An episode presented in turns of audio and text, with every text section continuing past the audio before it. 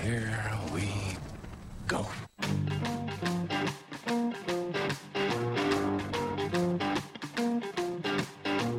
We're on a mission from God. You're a wizard, Harry. When you play the Game of Thrones, you win. You die.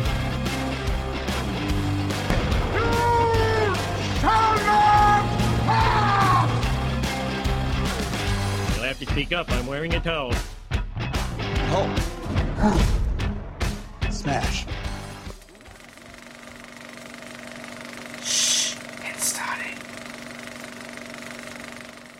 Welcome to Pasta Remote. I'm James Chalmers, and with me, as always, are my wonderful co-hosts Tina Harrisonitis Hello. and Nicholas Owen. Hello, lovely to be here. The wonderful thing about a rewrite is you get to change the intro. That one was smooth. no squeaking bones, no barking dogs. Just uh, They won't know Quality. what a squeaking bone is, though. yeah. it's a euphemism, and that's what I'm leaving it at. um, how are we, guys? How's our week been? Very good. Very- Yeah, very good. good. Tiring, but good. I, I was thinking about this this morning because I was getting the last stuff uh, planned for the show.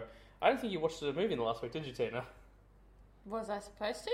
No, but like we always review a movie each week. I'm like, I don't think Tina's anything to review this week. I'll be reviewing a movie that I watched last week. I have three, so we're fine. Yeah. I have none. That's okay. I'll review on your behalf. Thanks. Um, I guess we should just go right ahead and start unless there's anything pressing you want to discuss before we get into it. No, just uh, we, we briefly touched on it before, but that photo of the cast of the Han Solo spin off came out. Yeah. Looks like it's going to be pretty good. I, I didn't realize Woody Harrelson was in it, which I like. I think Oh, it's I gonna be see. good. I'm Yeah. really, I'm a real. I could go either way with Woody Harrelson. Sometimes I really enjoy it, it's- but anytime I hear his anything, I'm like, uh, I don't know, maybe. Like I just think back to like that.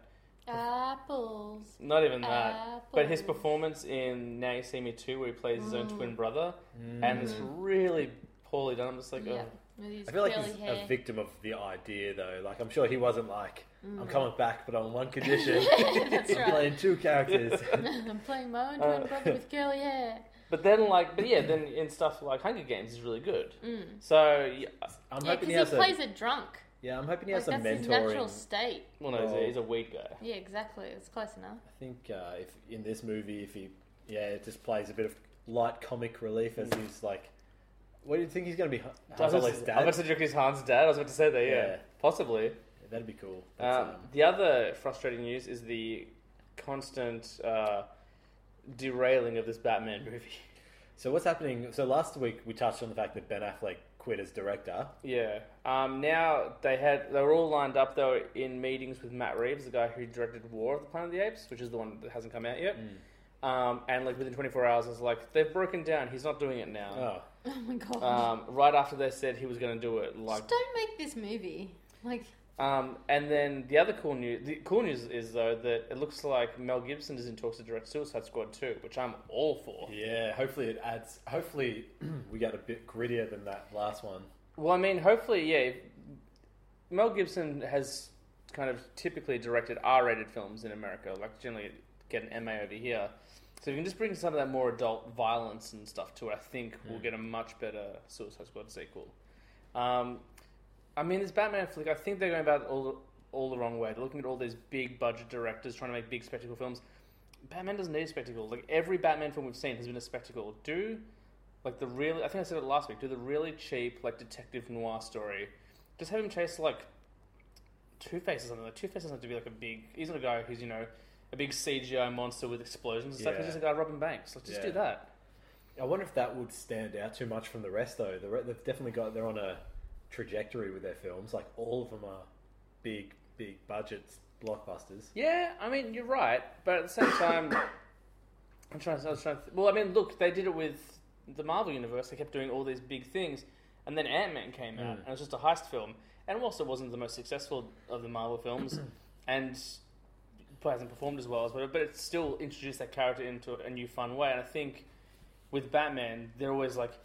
20 villains, like as many villains in Yeah. there, make it big, and let's put a nuclear bomb in there and stuff. And I think that's the wrong way to do it. Like, one for one what they should really do and they'll never have been able to do it is adapt this book called the long halloween which is just this year-long story of batman just trying to find out who's killing all these Hmm. crime bosses and stuff and they just kind of weave in every single villain like in different parts or whatever like at one point like Calendar Man's like the suspect and stuff, like the most ridiculous villain. It's Yeah. just like he plays a big role in it at one point. I'm like, this is that'd be a cool thing to do, but you can't get a year's worth of comics into one movie. Yeah. Not at the storytelling prowess of that not that book. But I don't know. They need to do something different. I think they need to again, like we said last week, do what Deadpool did: slash the budget in half.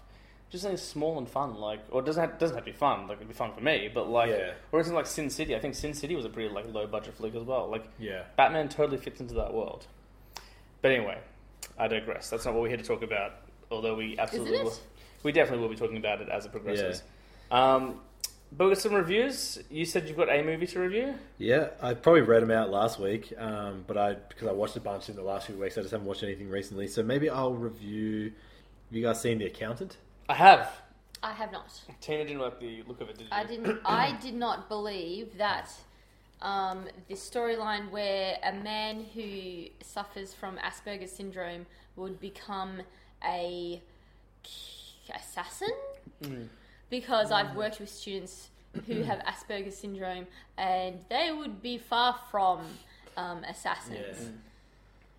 yeah, I mean, you're not far off the plot. I get he's so he's a, obviously a math genius, and uh, by uh, like, I don't, what's the what's the pretext for him being able to kill everyone? His, his dad was in the military, and his, Yeah. he, sort of forced him to fight his brother as kids and stuff like that. They had these military training and stuff like that. I think it was more because at the time, if I remember, 'cause it's been a while. I haven't seen it since cinemas now. Mm. Um, they were getting he in particular was getting bullied a lot because of his condition. Yeah. So it's like you need- and like because he's like a real militant father, he's like you don't have feelings, you just like, fight your feelings and stuff. So he Yeah. trained him to defend himself. Uh, and then there's this really like kind of wonderful scene towards the end in a flashback where he goes and just like beats the crap out of his bully and stuff.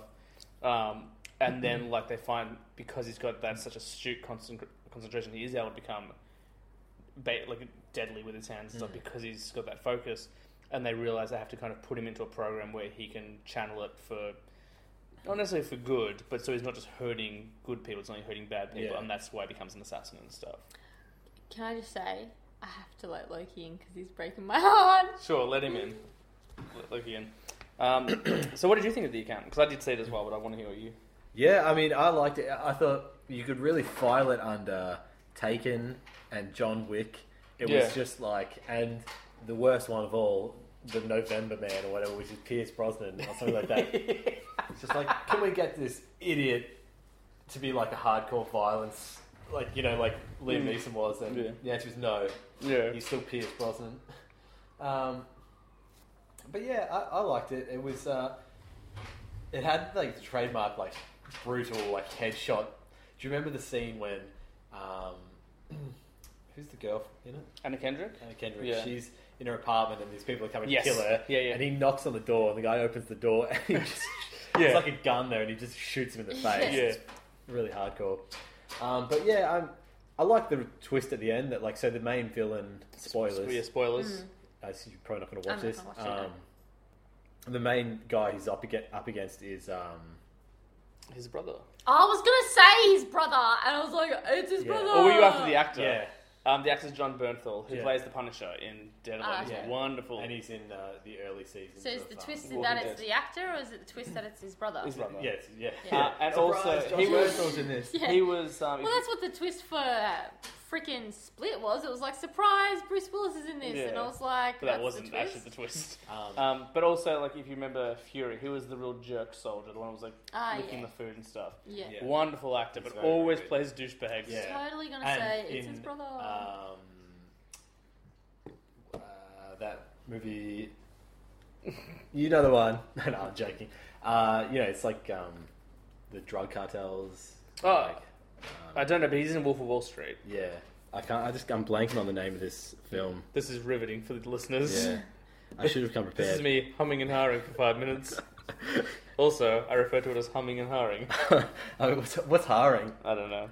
Um, Mm, uh, It has got in it Josh Brolin. This film. I'm not going to let you move on till I get the name of this film. That is, I'll instantly know as soon as I see it. Sicario. oh yeah, He's he's, in in that. Sicario. Yeah, Yeah.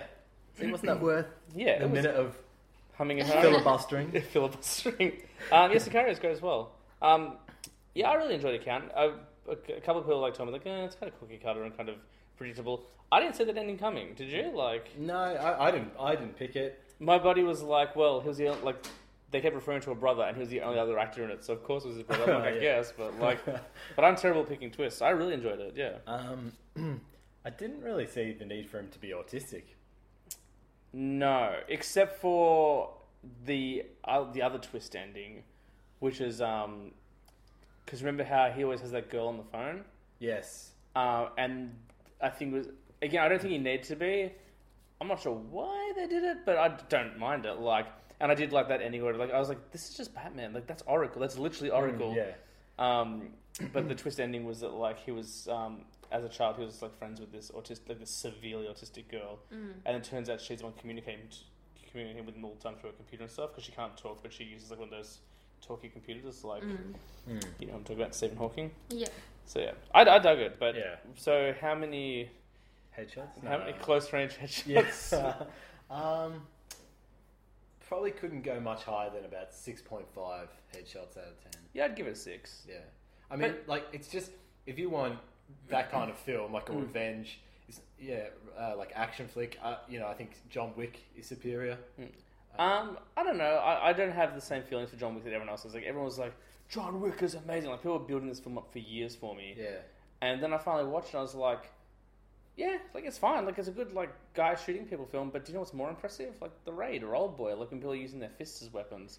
yeah, but uh, Like after seeing movies like that I find that guys shooting guns, no matter how efficient, kind of less impressive. But I think that's they they know what they're going for with John Wick, Mm. uh, and it is just like there's so many headshots in that movie, Yeah. and I think it's just like that's almost entertainment e- enough. Mm.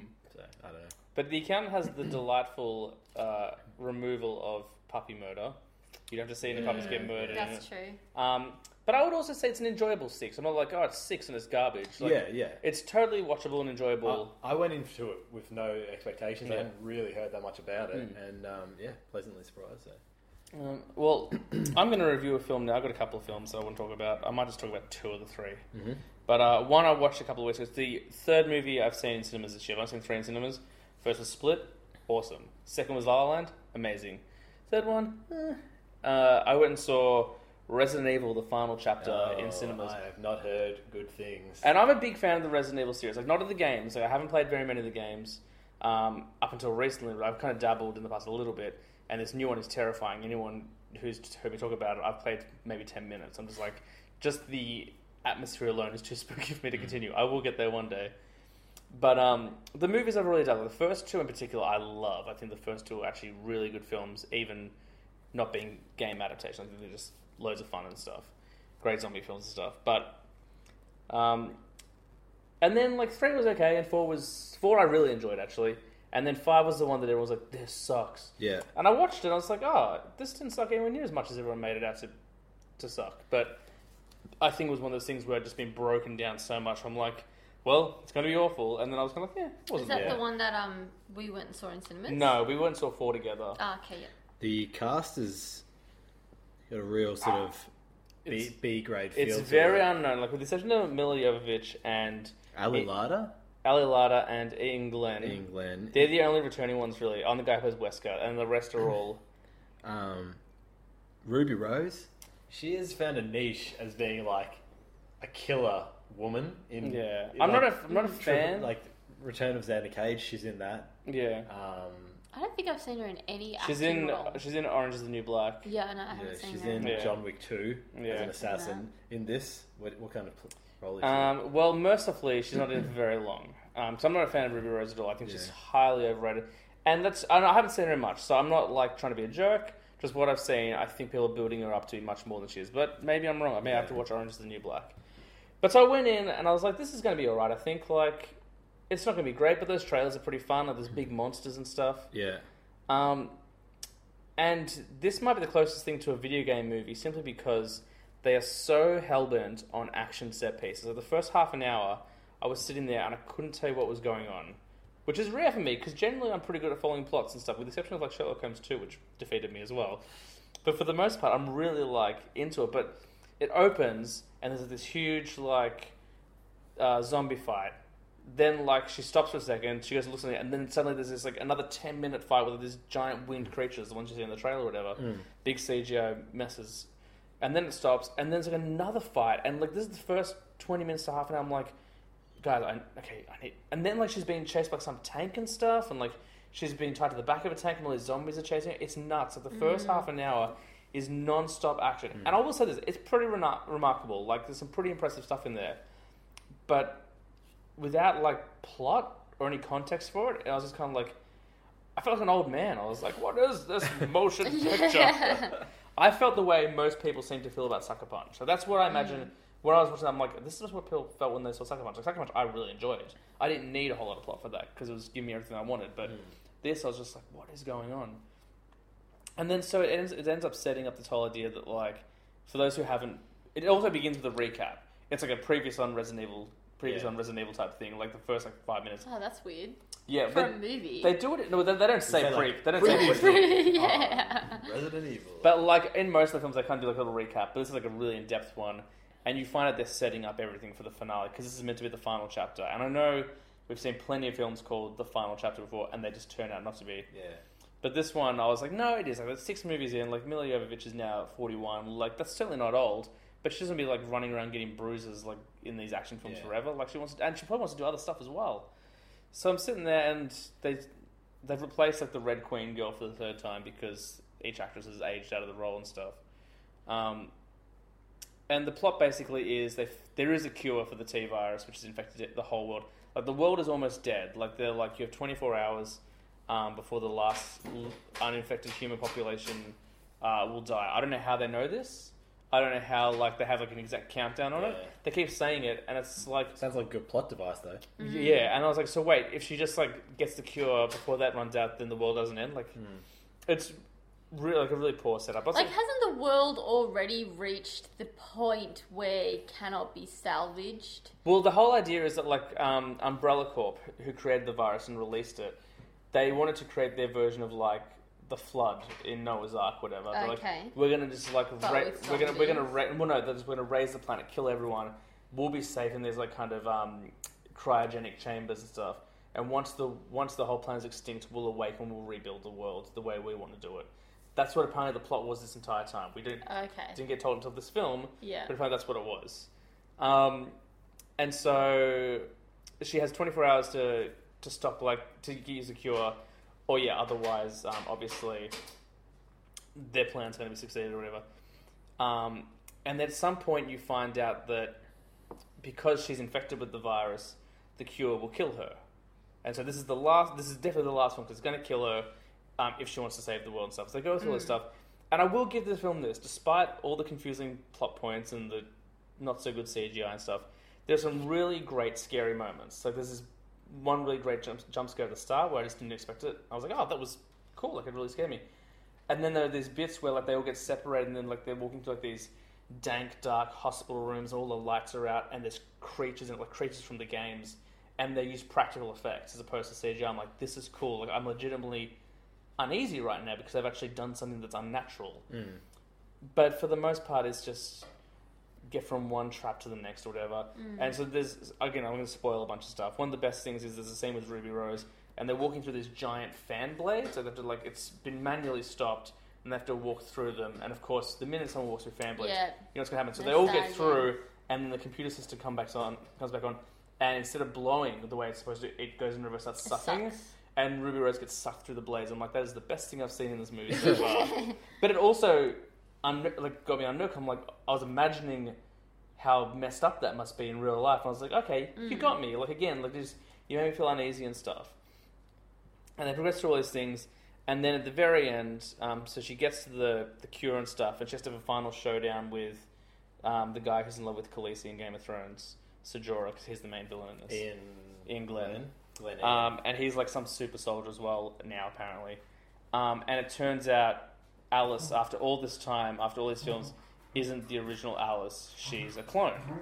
That's a cool twist. I like that. Uh, I don't know. Mm-hmm. So that just means, like, next movie. well, here's You have the real Alice. So here's the thing. So you, then you meet the real Alice, and turns out the real Alice is the girl who was the model for the Red Queen from the very beginning. So like, remember how like there's that little girl? It's like you're all going to die down here in the computer and Oh, stuff. very vaguely. So that yeah. girl was the original Alice, but then she had like the illness that Jack had. You know how they age quicker than they are, or whatever. So she's like 12 years old and long she looks like she's time. 90. So you see like Miljovich in really bad old makeup talking to Okay. regular Miljovich, and she's Okay. and then they get out and she finally so she defeats all the bad guys, gets out. There's like minutes to go and she unleashes the Q and she passes out and you're like she's dead. And the screen comes back up, and she wakes up and they're like, oh, Don't don't you dare say the thing that they're like, it turns out the the cure was only going to cure the infected parts of you, so you can keep living. And I'm like, what a cop out! Like, Yeah. you should have killed her. Yeah, If you killed her, it's the Hollywood ending. yeah, it's having your cake and eating it too. But I Yeah. don't want them to. It's like, no, I don't care if you continue the franchise. Apparently, Yeah. Oh. they do, apparently they do TV series now. They announced it the other day, which I'm okay with. Make it Mm. dark and scary and stuff. But I'm like, just kill her. Yeah, Just get rid of her. Like we've seen six films progressively getting worse, and this is the first film where I was kind of like, it's very rare I sit in the cinema. I'm like, oh, I wasted my money. But like even this, I was like, yeah, I should have like just I should have like not even iTunes download. I should have legally downloaded this film. like I felt like I'd wasted my money. Um, so I do apologize for spoiling the ending for anyone who was keen on watching it, but it's been out for it's, I think it's done in cinemas now anyway. So, um, Hopefully. so I I'll, thought you were gonna say like she wakes up and it's all, was all a a dream. dream. Oh, I mean, If if, she- that's the I was twist, like, if she, that's it. I'm if she had have fucking woken up back done. in the house in the original one, I would have been like, "That's a real cop out," but I applaud you for going back to the origins. That's kind of cool. Um, so yeah, Resident Evil, I think it's done. Like, I don't want to see any more of these movies now. Um, even though I really liked a lot of them, this is just just, just Mm. awful, really. Um, so I guess I'll give it um, three manufactured T virus cures they always had out Mm. of ten. yeah, nice. Um, practical effects. there- There's some legitimately good Hmm. like moments in there, but it's just a trash heap. Three out of unfortunately. ten's better than two. That's something. It certainly is, and I hate to like kind of lump on films, but sometimes just like Yeah. I, I kind of had I don't know I didn't have high expectations, but I had like reasonable expectations. I'm like, Yeah. oh, this will be alright. It'll be fun.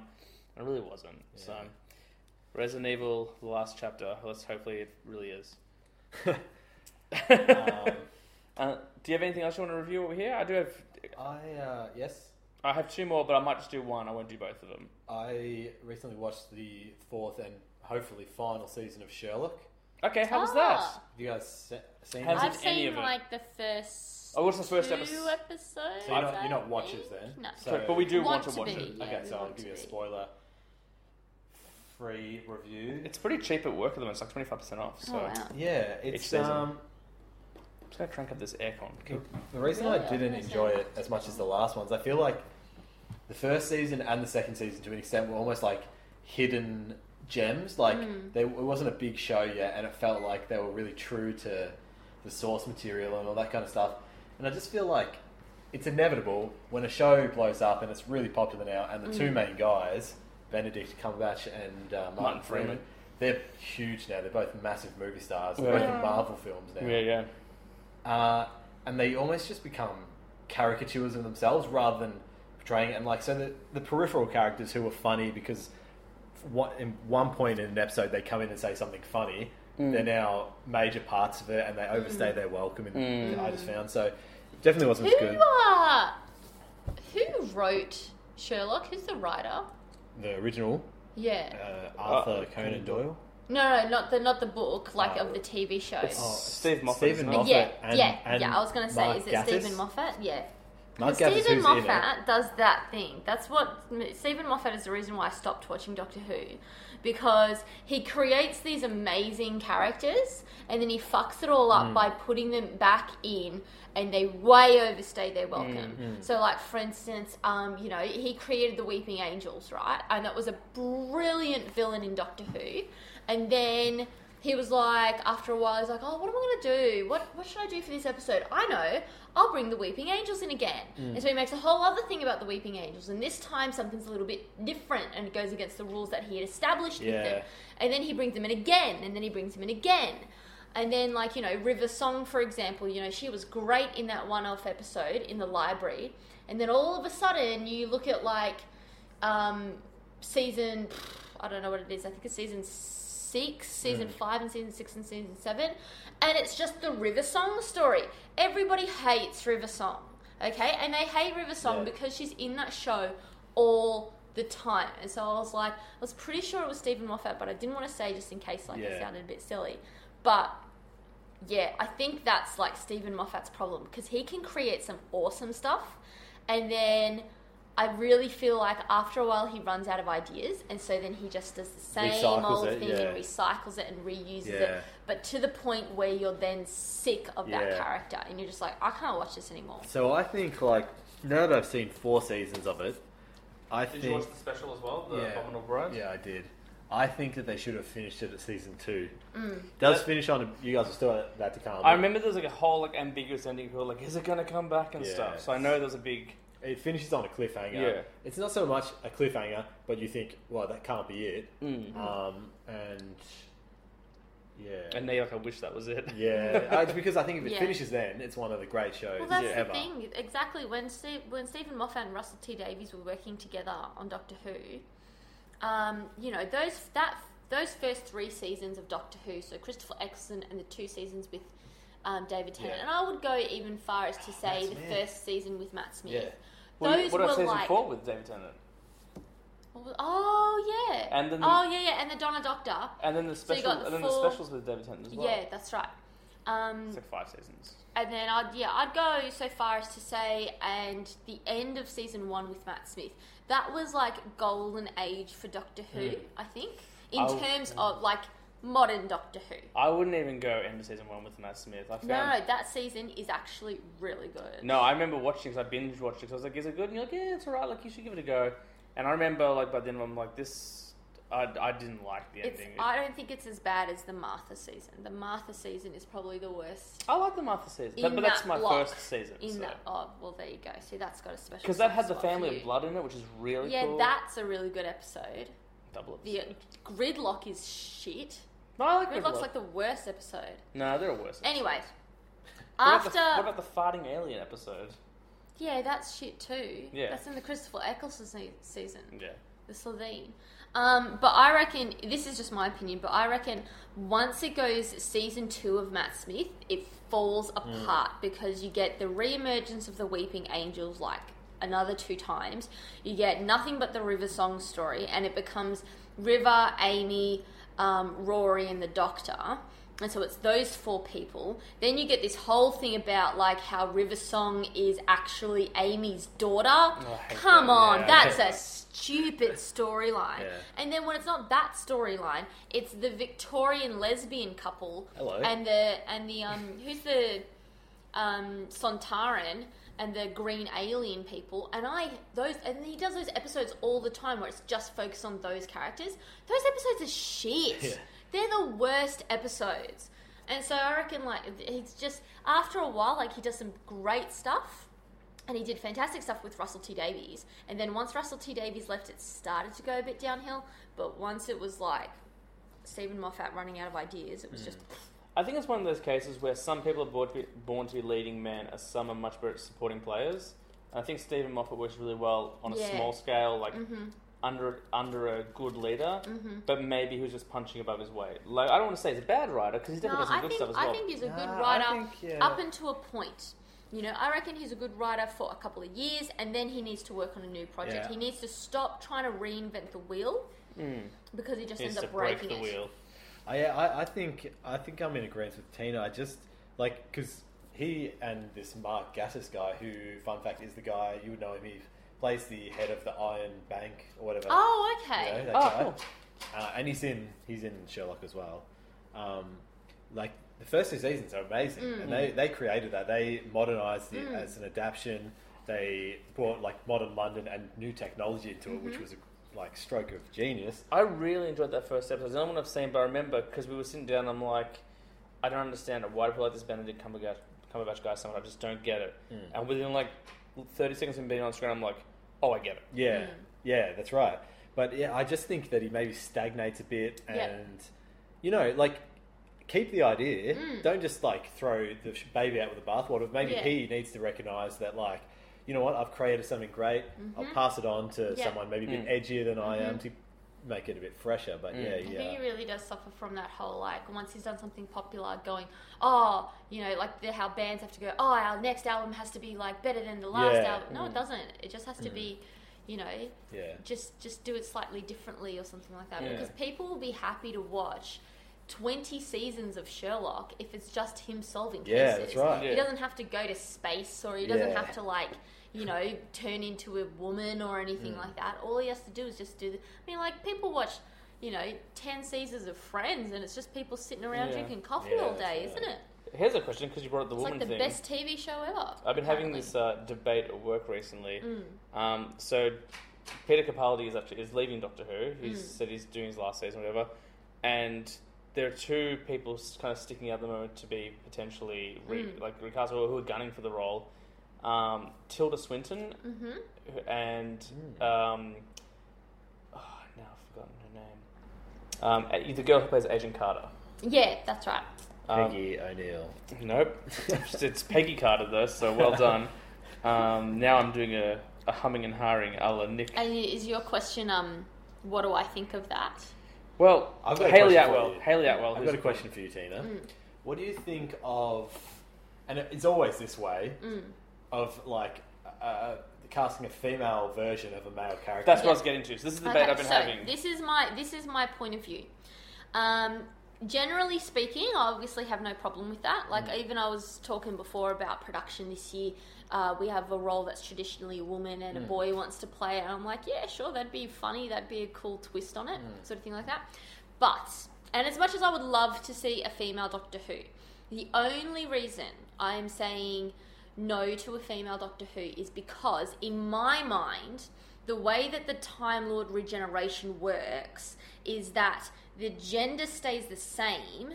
The physical gender It's just the attributes of that gender. Now, if somebody was to come out with a statement and say, no, it's just the title that stays the same and the gender can change, then I'd be like, sure, yeah, female Doctor Who, absolutely fine. But from the I've gathered, from the information that I've gathered, it's that you know, like certain specific DNA things stay the same, and it's just like the physical attributes on the outside that change. So like Yeah. you'll still have two hearts and all that sort of stuff like that. So um, that's in that's in terms of in the story. So like in the story, I reckon the Doctor should still be male because um, I think that the way he regenerates, it's just the superficial stuff on the outside. But then they also talk about like the different people that they are inside as well. So Yeah. that's where you could argue, no, the gender would change as Yeah. well because you know when David Tennant changed, he goes, I don't know what kind of man I am. Mm. I might be a fighting man. I might be a peaceful man. I might be a coward, and all that sort of stuff like that. Because I've been fighting. But Mm. Go on. sorry, um, but that's within the storyline Mm, in terms of like the real world and jobs and acting and all that sort of stuff like that. Absolutely, have a female Mm. Yeah. Mm. um, doctor 'Cause because I- I think that'd be cool. I've been fighting an uphill battle for the last two weeks with a couple of people at work who are like, no, it's stupid. They're like, what you just need to do is create strong, interesting female roles. And I was like, absolutely. there are so many strong, interesting female Yeah. roles in Doctor Who. Every single role Yeah, in Doctor but Who they're, they're that's like, female. they're like, just do your own show. I'm like, that's fine. I understand that, and that's fine. Mm. But it's been a d- crusty old dude for 60 years. Yeah. Mm. Like, try it. Like once, like what's what's the problem with it? Yeah, and, and like no, exactly. because that was my doctor. I'm like, yeah, that's cool. You still have your doctor Yeah, who. that's And right. guess what? If people hate it and revolt, and they will, because they're nerds. Guess what? It'll And wa- last God- for and, and they they're nerds and they they're scared of women Yeah, it- because traditionally it'll last for one season, and you'll have Yeah. a crusty old white dude back in there. Yeah. My thing is like, but it doesn't matter because for me, I'm like, no, like the doc- I'm sorry, Time Lords are aliens. Mm. Like they might as well have both parts down there, as far as I'm concerned. Like, Well, yeah, we don't know if the, Do you know the what I doctor, like, it's what um, Jackie says. She goes, because Rose is like, he's got two hearts. And she's like, oh, I wonder what else he's got two of. yeah, So we don't know if he's got two And also, I- penises. We don't know if he's got a I've penis also vagina. found We don't know the- how they mate and procreate. I've also found the Doctor, at least in this incarnation, um, the few that I've watched, to be very sexually ambiguous. Yeah, absolutely. Like David Tennant's Doctor was definitely in love with Rose Tyler, but he definitely was interested in Jack Harkness Yeah, as well. exactly, yeah. The same way that I found Matt Smith's Doctor to almost be asexual. Mm. Like he didn't seem like really interested in men or women at all. Even when River Song kind of came into it, he was Yeah. never like, you know, kind of chasing after whatever. He's more like, get out of the way, I'm trying to do stuff. Yeah, like, absolutely. so I didn't see a problem with it. And the other thing that came up with, and I think actually Haley Atwell was look at the, looking at this role as Mm. well, is they're talking about doing a female James Bond. And I met resistance on this as well. People are like, no, it can't be James Bond is always a dude. I'm like, "Ja-" and I was like, guys, No. I don't know if you've understood this. James Bond is a code name. You don't think Yeah. Mm. it's the same dude in 24 films, do you? Like, it's not like it's just a title. It's not And his actual. It's not his birth. it's not his real name. sort of no, of thing, course yeah. not. I think they tried to make that a real thing in Skyfall. Although I I can't remember if they did or not. It's been a while since I watched it. But it's like it can just be like there are girls named James, Yeah. and if you don't want to call it James Bond, which by the way none of these films are called James Bond, by the Mm. way, you can just refer to her as Bond. yeah. Do you know what I mean? Uh, never mind the fact that there's a model James King who's a woman as well, but Mm. that's beside the point. Like, why is there so, so people like resistance? I understand people are like, oh, it's oversensitive, the people are oversensitive, and you know, trying to you know make up for all the lack of female roles and stuff in the past. I'm like, that's might be part of it, but also why Women not? are take. Women make up fifty-one percent of the population of the world. But my I think it's Let's just like, actually put them in some roles and shit. but my thing is also like, why not? Yeah. Do you know what I mean? Like, they just made Iron Man in the comics a 15 year old black girl. Yeah. I don't care. Like, is the suit still there? Awesome.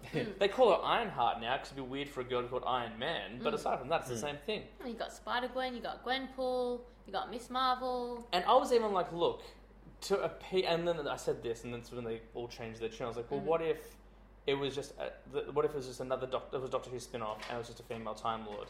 And like, yeah, that's fine. I'm like, why? Why is that fine? It's the same character. We just didn't call it Doctor Who to make you feel better. Like, But you know what's funny? It's also that whole idea of like, what if like for the last fifty years it's been a female doctor, and then it's like, oh, we're gonna change it to a male doctor, sort Yeah, of thing see, like I- that. I'm I'm I'm right in the middle because I you both have good points, but see, for for the do- if they can introduce some law into Doctor Who, which means Yeah. that, that it's not gender specific, Mm. Mm.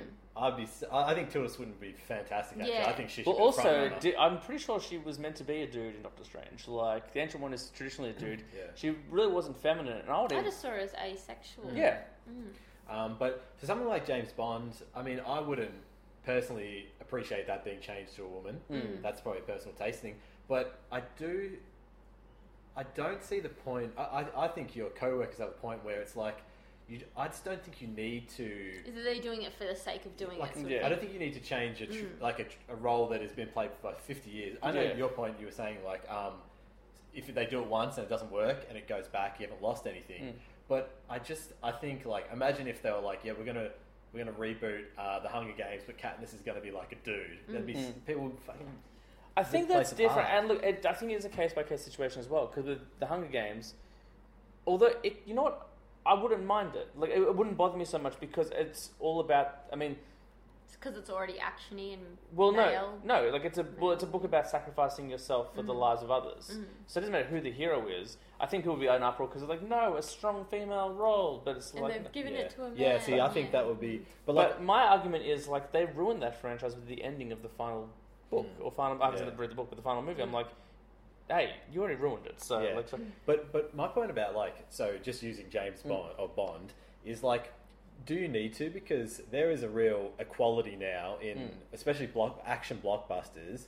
I mean, uh, it probably isn't 50 50. It's probably not representative of like I was the- gonna say I can't think of one. Like cause you were rattling off before, like John Wick, Jack Reacher, Hmm. like Taken. I can't think of any films like that where a female is the lead.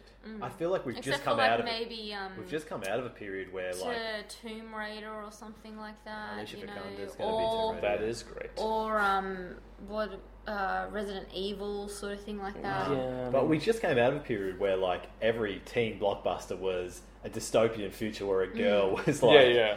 Oh. But that's because they're based on books, and those books appeal to girls because girls read more statistically, sort of thing like that. So you know, if you make Mm-hmm. Mm. Yeah. your protagonist, um, you know, as horrible as you know, overused as this is, a strong female character, Mm. you know, that's going to appeal to the female readers more, sort Yeah. of thing. Um, so yeah, I, like I, I think I, I think you're right. Like it's a case by case thing. Like so f- for me, I, I think Tilda Swinton would be a great doctor.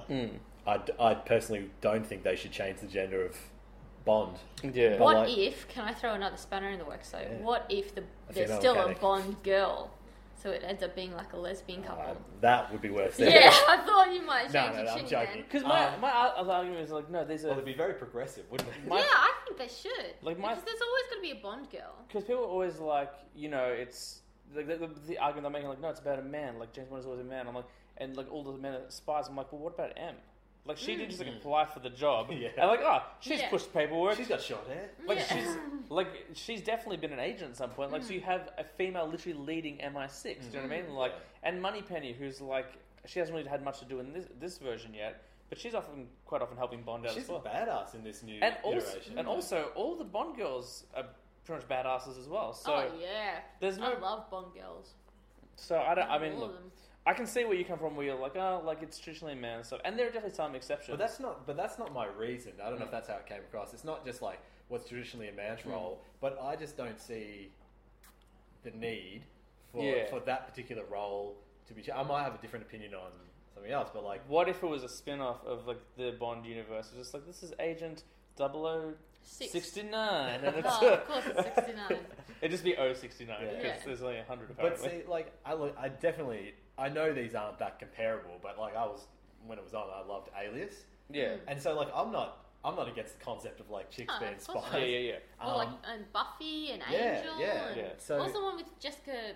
Oh, What's Dark that? Angel, Yeah, which Dark is amazing. Angel. I don't know if it holds up, but it's So, wonderful. so I will, I will seek out those other shows. Yeah. But I don't need that to be forced on me by Yeah. someone deciding that we need to change the Mm. If gender. they of were the to do Bond. it, Are they you have also- to do it right. They can't do a Ghostbuster. Are you also against Black James Bond? Well, no, uh, I I thought feel like you Idris should Elba have. I would be. feel like you should have a black James Bond before you have a female James Mm. Bond. What if it was a black Jane- female? Jane, I'd say what if they do a female James? What if it was Bond and they Leslie call it- Jones? This is oh James Bond. God, If they, no! and they call it Jane Bond, I will kill everyone in the theater. I shouldn't say that. Um, I think Idris Elba will be an amazing. yeah, I think he'd be I cannot fantastic pick. James Bond. I want the the next two Bonds. It either has to be Tom Hiddleston or Idris Elba, and maybe Hugh I- Jackman in for third place. Well, they they t- tend to only really cast British. So Yeah. Yeah, that's a good point. what about um? No, I don't know. They could go really like Hugh Grant, just like a real like dapper. Yeah, blustering yeah. look. Oh, um, Oh. sorry. I, um, Yeah. oh, um, Oh, pardon yes. me. oh, um, Well, that's just Johnny English, then, isn't it? Really? yeah. Uh, yeah, Um, that was what good. what a can of worms we opened. Yeah. I was just interested. Cause I'm like, but it's interesting. Like even after all those debates, I guess I'm wrong because even you guys, for the most part, were like, yeah, like I see what you're saying, but like, No, really- I agree with you. But the- but even you were kind of like, but like, well. From No, a I- story point of view, I'd play this make it a dude. So, So- that's so- okay. I don't mind being the minority. Just Only if they didn't come out and explain yeah. how the dr- if they didn't come out and explain how the um regeneration works. yeah. It's um yeah, I was just I was just interested to see what your You opinions know were. me, James. I'm always going to Mm. advocate for women in roles of power. Because someone, someone's made a, they made a, sug- one of the guys made a suggestion. I can't remember what it was now. And I was like, well, maybe not that person. Like it was a case by case thing. I was like, well, I don't know if I recast that character, and I can't remember what it was. But I was even like, look, do a female Batman. I don't care. Like we have Batgirl. Batgirl's You amazing. Mm. have Batwoman. we have Batwoman. And She's cool. She's I love lesbian. Batwoman. Yeah. And we have like Jesse Quick, who's the female Flash. Do you Mm-hmm. mean like we have Supergirl? So, and I'm the biggest advocate of Supergirl. I love that show. So like, I don't care like if you change the- the gender. I can't remember what it was that they said. There's one I was like, oh, I don't know, but it wasn't a superhero that I loved. So like, it was. Yeah. I But th- See, yeah. but you know, going back to one, I think we might have already discussed this, but the the remake of Ghostbusters. Mm. So, I again, I don't know if this is playing in, like into your point, Mm. but like, I would not have been against the same universe Mm. and just like just like a- Another branch of another branch, Ghostbusters, yeah. yeah. But just it's there's something about like it's it's almost like Redoing it. yeah, I'm almost like, uh, maybe I'm reading too much into this, and I probably sound like the biggest like misogynist of all time. But it almost feels like they were saying like, well, if men can do it, we can Yeah. Mm. have a female version of it too. The problem but I- can't it be different? Like, I'm, I would see that. Right? I like a few of those people in that. I Yeah. don't know the other two, It's it's not good. I've watched it. but like, um, I finally sat down and watched it. like, like, yeah, Kristen Wiig, I, she's funny. I like her a lot. I don't really know the other. I'll the- say this about the flick, and this isn't the review I was getting into, but I'll just say this. Everyone is trying. Like, everyone's trying really hard. The problem is that it's just not a very good script. Like, that, that's the biggest problem. Like, I, 'cause I watched it, I'm like, it, was- this is this was my review of the film. I was talking about it on Twidcast, and then I, I recorded with Tom. I was like, it just didn't lead. It was instantly forgettable, and that's the problem with it. Like, there just wasn't enough in there. Like, with all those women, in it, they should have gone for a more. I know they wanted to like make Period jokes. no, I know they want to. ma- I know they want to make a Ghostbusters film that little girls can go and watch, and I get that, and I appreciate that. and I think that's wonderful. They should definitely do that. But with that cast, I was like, why didn't you go for like the MA version? Why didn't you go for the like? You guys are all known for for telling dirty jokes, and there's no not one dirty joke Yeah. in there. Like for me, uh, but for me, I was like, and when they announced the cast, I'm like, why didn't you just go two boys, two girls? Like, why did you have to reverse all the roles? Like you could have done, Gender you bender. could have just done two boys, two girls, or three girls, one boy, or three boys, one. Like, do you know what I mean? Two Like, girls, one cup. cup of ghosts.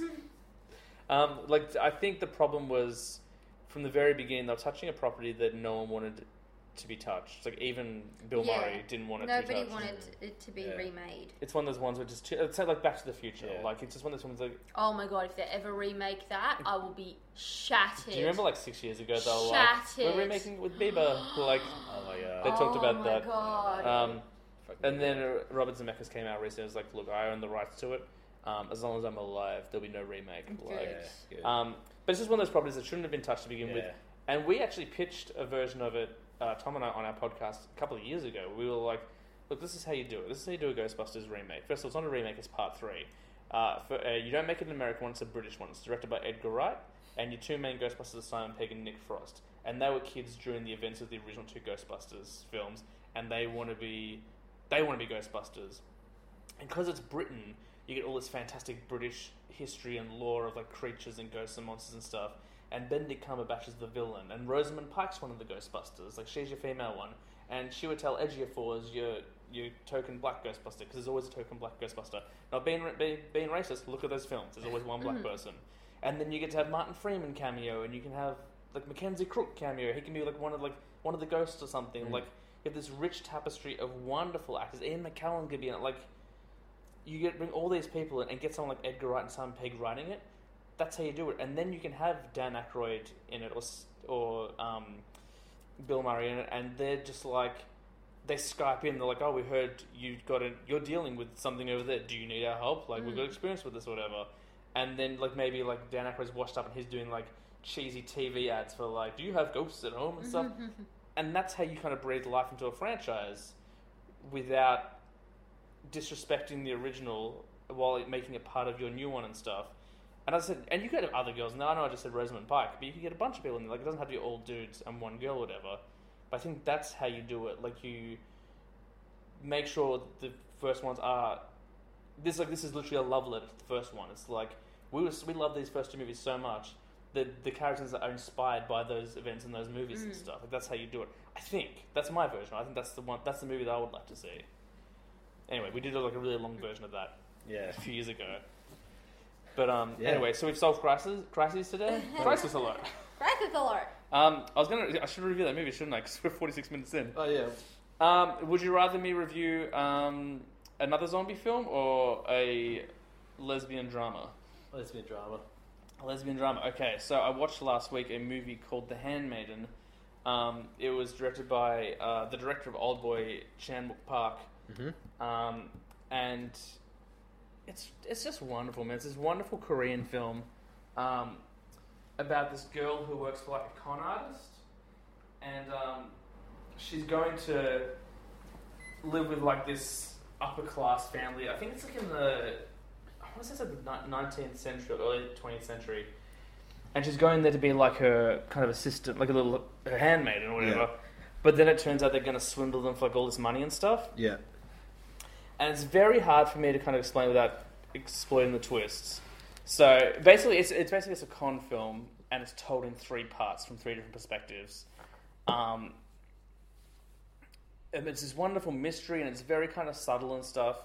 But then, just like two or three times, smack bang in the middle of the film, are the most intense, aggressive lesbian sex scenes I've ever seen in my life. To the point where I was like, and it's all in Korean. So like the, to the point where I'm like, I have to turn it down and pull the blinds. So I'm worried the neighbors gonna think I'm watching extreme porn, and I'm not. Um, and it's, but they're necessary. Like I was like I wasn't like, well, that was perverse and unnecessary. Why was all this sex in it? But like it really plays into the film. Um, I don't know what else I can really say without t- spoiling too much because it's very.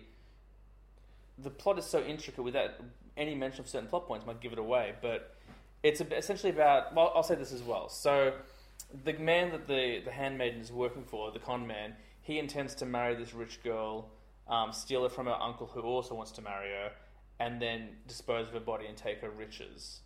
Um, and then the plot kind of goes from there. And as I said, like it's told in three different points of view. So you see it from the girl who's working for the con man's point of view, the con man's point of view, and the girl who's being conned. Um, and I think that's about all I can say without spoiling too much. But um, it's Is it suspenseful? um, a little bit like it's more of it definitely plays more of a drama because when I found out by the director of Old Boy, I was like, this is going to be amazing, and because Old Boy is this wonderful tale of revenge, and this guy like beats people up with like a blunt hammer and stuff. Like it's really like violent and, and great, and this is not that. Like it's very subtle. There's definitely some graphic violence towards the end, and some very graphic sex in it. But aside from that, it's actually very su- subtle and almost plays a little bit like a soap opera, but not in a cheesy, campy way. Like just it's Yeah. really really wonderfully told. Uh, it's like a two two hour and twenty minute film. Like it's it's long. It's pretty long and stuff. Um, but yeah, and then there's just like these weird random scenes where like the uncle gets his niece who's trying to marry to like read excerpts of like erotic literature to like um, audiences of men that come by and visit their readings like once a week, whatever. And there's all this talk of like bells, like their sex toys that ring when lesbians have sex. Like it's so like bizarre and twisted and like it's yeah, it's really weird but not uncomfortably weird. Like I loved it. I couldn't believe how much I enjoyed this film. You could have taken all the sex out of it and I still would have loved it. I thought it was just Yeah. so well performed and all the like the mystery and intrigue was set up just really, really wonderfully. Um, and that's about all I can say without spoiling it. So is it set mod- uh, current? day? No, no, I think it's like late 19th century. Oh, early sorry. 20th Yeah, you just you just said I that. think like it's kind of hard to tell because it's all very traditional. You don't really see people using technology. Like they use, uh, you know what? It is early because they talk about how their house they're very lucky and they're very wealthy because they have electric lighting, and that's kind of rare in that area Yeah. of Korea. So, um, North Korea. South Korea. But um, Okay, that's good. I might check it out. definitely worth checking out. Like one of the guys I work with, like said it was the best film we saw last year. I was like, all right, I'll check it out. And Do you just grab it from iTunes? Yeah. Um, I wouldn't. I don't know if it would crack my top five. Oh, you know what? It might. I've, my top five is already like officially set in stone, but it probably would have knocked one of those bottom two out. I think because it was really enjoyable, and also I look classy if I watch foreign films. Yeah, that's Um, probably your number one film. yeah. um, so I'll give it uh, eight ringing bells out of ten. Yeah, nice, nice. That's a good review. Yeah, um, really wonderful. Like I was uh, after I watched, I was like, I want to watch the tenor, and then I was like, I'm not sure like be able to deal with like the in- Ah, yeah, I'll be able to deal with it. yeah. Um, You but make, make a night of it. Because I find a lot of I find a lot of the Korean films I watch. 'cause I've, I've watched quite a few now. They're not subtle when they come to their violence and their sexuality. They just put it all out there, and they don't mind having like weird stuff in there. Like um, in Old Boy, have you seen Oh, then Sandy. the remake? Like, yeah. So um, you know what the twist is in that. Uh, at the end of Old Boy, instead of um, him leaving the way Josh Brolin did, he just has his memory erased so he can keep that relationship yeah, going. Yeah. Yeah, which I was like, that is way messed up that they Yeah. released that and people were okay with it or whatever. But it's why I enjoyed the original more because it's they're like we're just gonna push it to like Yeah. to extremes and stuff. Um, so Handmaiden, people should definitely check it out. Don't be like, and even if you're squeamish about the sex stuff, like don't worry, like the film is that good, it doesn't matter. Like, Provocative cinema. yeah, really, very provocative. I watched a bunch of films by that director after that because I was like, you know what, I really want to see his whole uh, Yeah, yeah. filmography. Um, so I'll save the other Korean film I watched, which wasn't by him, for next week. We should have a Korea week. where We have Korean fried chicken, which is delicious. Korean barbecue. Yeah, yum. But that's not what we're talking about. Well, now we have some trailer trash. Ah, that jingle gets better every week. did anyone watch any trailers this week? No. No. I did, so I'll tell you one I watched really quickly. Uh, a trailer came out, I think, two days ago for a mo- an independent uh, comedy called Colossal. Um, it stars Anne Hathaway, and she plays this uh, kind of raging, recovering alcoholic. Um, and she gets so drunk and stuff, she can never remember what happens the night before. And then one morning, she wakes up and they see the news, and there's this monster just like stomping all over Japan. It's either Japan or Korea, but it's It's always Japan. yeah, I, I can't remember which one it is. It's either Japan or Korea. I can't remember exactly. And you think that's the kind of like this weird kind of subplot or whatever, and then it turns out in her drunken blackouts, she is in control of the monster. Like that's really in the trailer. It's not a spoiler thing. So like you just see like her go through a night like kind of trampling all over like glasses and tables or whatever, and then the monster does the same thing Oh, really? like at night in the city. It's crushing. Yeah. And so then you see like this wonderful bit where like she's kind of like doing the Macarena or something, and the monster's doing it, and Yeah. um, and I assume it's a metaphor for like inner demons. Um, but yeah, it looks really fun. Like it's this indie comedy that's kind of bizarre and quirky, and it looks really really great. So I think that's a hot one to watch. Yeah. Have to check it out. Yeah, I'm looking forward to it. Hopefully, we'll get um, a, a release out here. Guys, it's that time of the week, or the episode, where we talk about the topic. Did you turn that off? I turned it down. Oh. Yeah. Um, so, with just the, the bickerings of an almost married couple. Turn the aircon off, yeah, yeah, it's all right. Um, this weekend is the Academy Awards, guys, so we thought what better way than to predict all the winners? No, we didn't. Uh, instead, I what- do want to know what you think is going to win, but we'll do that at the end. yeah, we'll go through the list if you like. Yeah. Um, instead, we're like, let's talk about people who haven't won- won Academy Awards that probably should. So these are our top five nominees for an Academy Award at some point, not limited to any department. So actors, directors, writers, sound engineers, Producers. musicians, producers. Did producers win? I guess they win like in Best Picture and stuff. Yeah, best picture, everyone goes up. sure. I think I saw you up there last year. um, you know what, James? You go first. Hugo first. Yeah. The little kid who was scared of the dark. I don't know. Um, all right. With that terrible You joke. get punished. You're first, either. No. go on. Uh, okay, so my first person is an actor. Um, one of. Oh, there's a couple on there, but I didn't do all actors. Um, and this is a guy who's been acting for, I want to say like 60 years at this point, like definitely since like the 50s. Um, you always see him as a, like kind of a character actor, like a, s- like kind of a, a subplot character in in films. He never has a lead role until, I think his first like big lead role uh, was in 2011 in a movie called Red State. And this is an actor named Michael Parks. You would probably know him as the sheriff in Kill Bill. Um, in fact, he plays the sheriff in a lot of Quen- Quentin Tarantino films, and he played the sheriff in a lot, I think, a lot of Robert Rodriguez films as well. And he also was the lead in Tusk, the crazy old man in Tusk. Yes, I know who you're talking Um, about now. This dude is a fantastic character actor, and he's proven with those two Kevin Smith films. And regardless of what people think of Kevin Smith, um, those films are, have strong performances, in them, especially from him. Like he took a dopey script about a guy turning another guy into a walrus and made it frightening. He like, turned it so creepy, didn't he? yeah, um, this dude has never ever. In fact, I think they tried to get him a nomination for Red State, but um, there was some political thing, like the weird Hollywood politics, that kind of prevented that from happening. But um, this guy is fantastic, and he's already like over, like almost eighty years old or something. So, He's 76. so there you go. So sadly, probably not. I mean, hopefully he'll live till hundred, but Yeah. maybe not. Um, this guy needs some recognition, and we need to see him get a, an award at some point because he's just wonderful to watch. Like even in Kill Bill, when he's very like he plays two roles in Kill Bill. He plays the sheriff, and then part two he plays the Mexican drug lord who has all the prostitutes. Um, and he's just fascinating to watch any time he talks. Like you see in those Kevin Smith films, um, Kevin Smith deliberately didn't cut away from Michael Parks wherever he could, so he could just do these long monologues because he's just so fascinating to watch. Compelling. Yeah, wonderful, wonderful actor. So my first pick, my number five pick is Michael Parks. Cool. Hit it, Tina. All right, so I found this list very difficult to make, and also I only made it about 20 minutes before we started podcasting That's okay. uh, because I didn't have any time to do any research, and this was one that required quite a bit of research. So my list is not necessarily uh, good.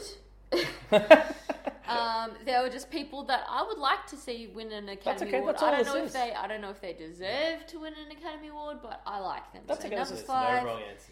yes, number five Wrong. is Robert Downey Jr. Ah, cool. I, Yeah. I, I like that. I like that call, So yeah. I was like, you know what? He should have gotten it for Chaplin. Mm. Uh, he was a really good guy. He does a lot of like, I mean, I suppose this doesn't count, but he does you know a lot of charity work and stuff like that. And I just think you know he's a really good actor. He's been nominated twice for Academy Award. Yeah, hasn't he? Do you know what exactly. the other one was? um, You, if you don't know, you won't be able to guess it. It's crazy. no, I saw it and I've forgotten what it is. He got nominated for Tropic Thunder, where That's he played the right, whole film yeah. in Oh, blackface. yeah, That's yeah, right. that's right. Um, That's what it I was. agree. I think he should be. And like we talked about it a couple of weeks ago, we were talking about our favorite films of you know last year, and I thought that you know it's a it's disappointing that comic book films don't get kind of treated with that prestige. I understand that you know the kind of fun dopey films, but like the performances in those are real. And if anything, like if you want, like if you want to believe in the redemption of a person, like look at Robert Downey Jr. 15 years ago, Yeah. and then look at him from Iron Man forward. Like he literally has become Tony Stark Yeah. in real life. Yeah. yeah. Um, I totally agree with that And I choice. think th- you sort of get looked down on for playing a character like Iron Man a number Yeah. of times, but I can't see anyone else doing that. And he's No. just like he's like a master at Mm. that character now. Mm-hmm. Like if he's not like last year when Civil War came out, if there's a better person playing a character than him, like you just that's his character now. Yeah, you yeah. know, like. Um, so I'm, I'm definitely in agreement there. yeah, And I think, uh, as you know, I'm a big fan of the Sherlock Holmes. Sherlock Holmes. Yeah. And his British accent's pretty good in that. Mm-hmm. Yeah. yeah, I've only seen again. I've only like, seen the first one properly because I got to watch the second one again 'cause it defeated me. I don't know how. Yeah. But that first one is fantastic. Yeah, everything the guy does. I mean, I haven't seen the Judge yet, which I really want to watch. But even when he's in films that aren't as good, he elevates. Hmm. Um, so I'm into. I think that's a great choice, Tanner. I wouldn't be concerned about that at all. Thanks. So my number five is someone she's been around for a long time now, and I actually was she wasn't in my original list because I just assumed she probably had won one. Um, and so, but I did that thing where I was like, I wonder who else. So I googled like best people who haven't won. Uh, so it's Sigourney Weaver. Yeah. Oh, has she not won one? She has not won. Like you think going from Alien for, was that her first? I don't know what her first. It wasn't. A, I think it was a first, Uh, but but, definitely like, a from there, breakout role. Yeah. She's just like, and you know what? I'm not surprised that she hasn't won an Oscar for a leading role, but I'm shocked she hasn't just picked up like a supporting. Like she's Yeah. brilliant. Like everything I see, every movie she's in as Mm. like a supporting role, I'm just like, yeah, she's like the perfect choice for that. So I know it's a, I know that again, it's a big blockbuster, but like she's so good in Avatar. yeah, I, I I don't haven't, know if you- I haven't oh. seen it. I I haven't watched still it. haven't seen Oh, it. so she's yeah, so. I was surprised that she hadn't won one after like being acting for like forty years. but- Uh, I'll say this, and it'll probably pop up even more as we go along this. But have you noticed how the first three people we've chosen are all people who are in like niche genre pictures and stuff? They're in films that t- tend not to get that kind of those Mm. that's accolades right, and yeah, stuff. Yeah, Um, but I would agree with you as well. I think yeah, Sigourney's great. yeah. Uh, back to me. So my number four isn't an actor. I went to a director. Um, but honestly, I think this guy should be nominated for anything. He could be nominated for being a director, for producing, for uh, score, uh, for writing. Uh, I'm shocked he hasn't been nominated for something in any of those categories yet. Um, it's Robert Rodriguez. Um, Ah, yep. Who most famous, like probably more famously known now as like one of Quentin Tarantino's best friends than anything else.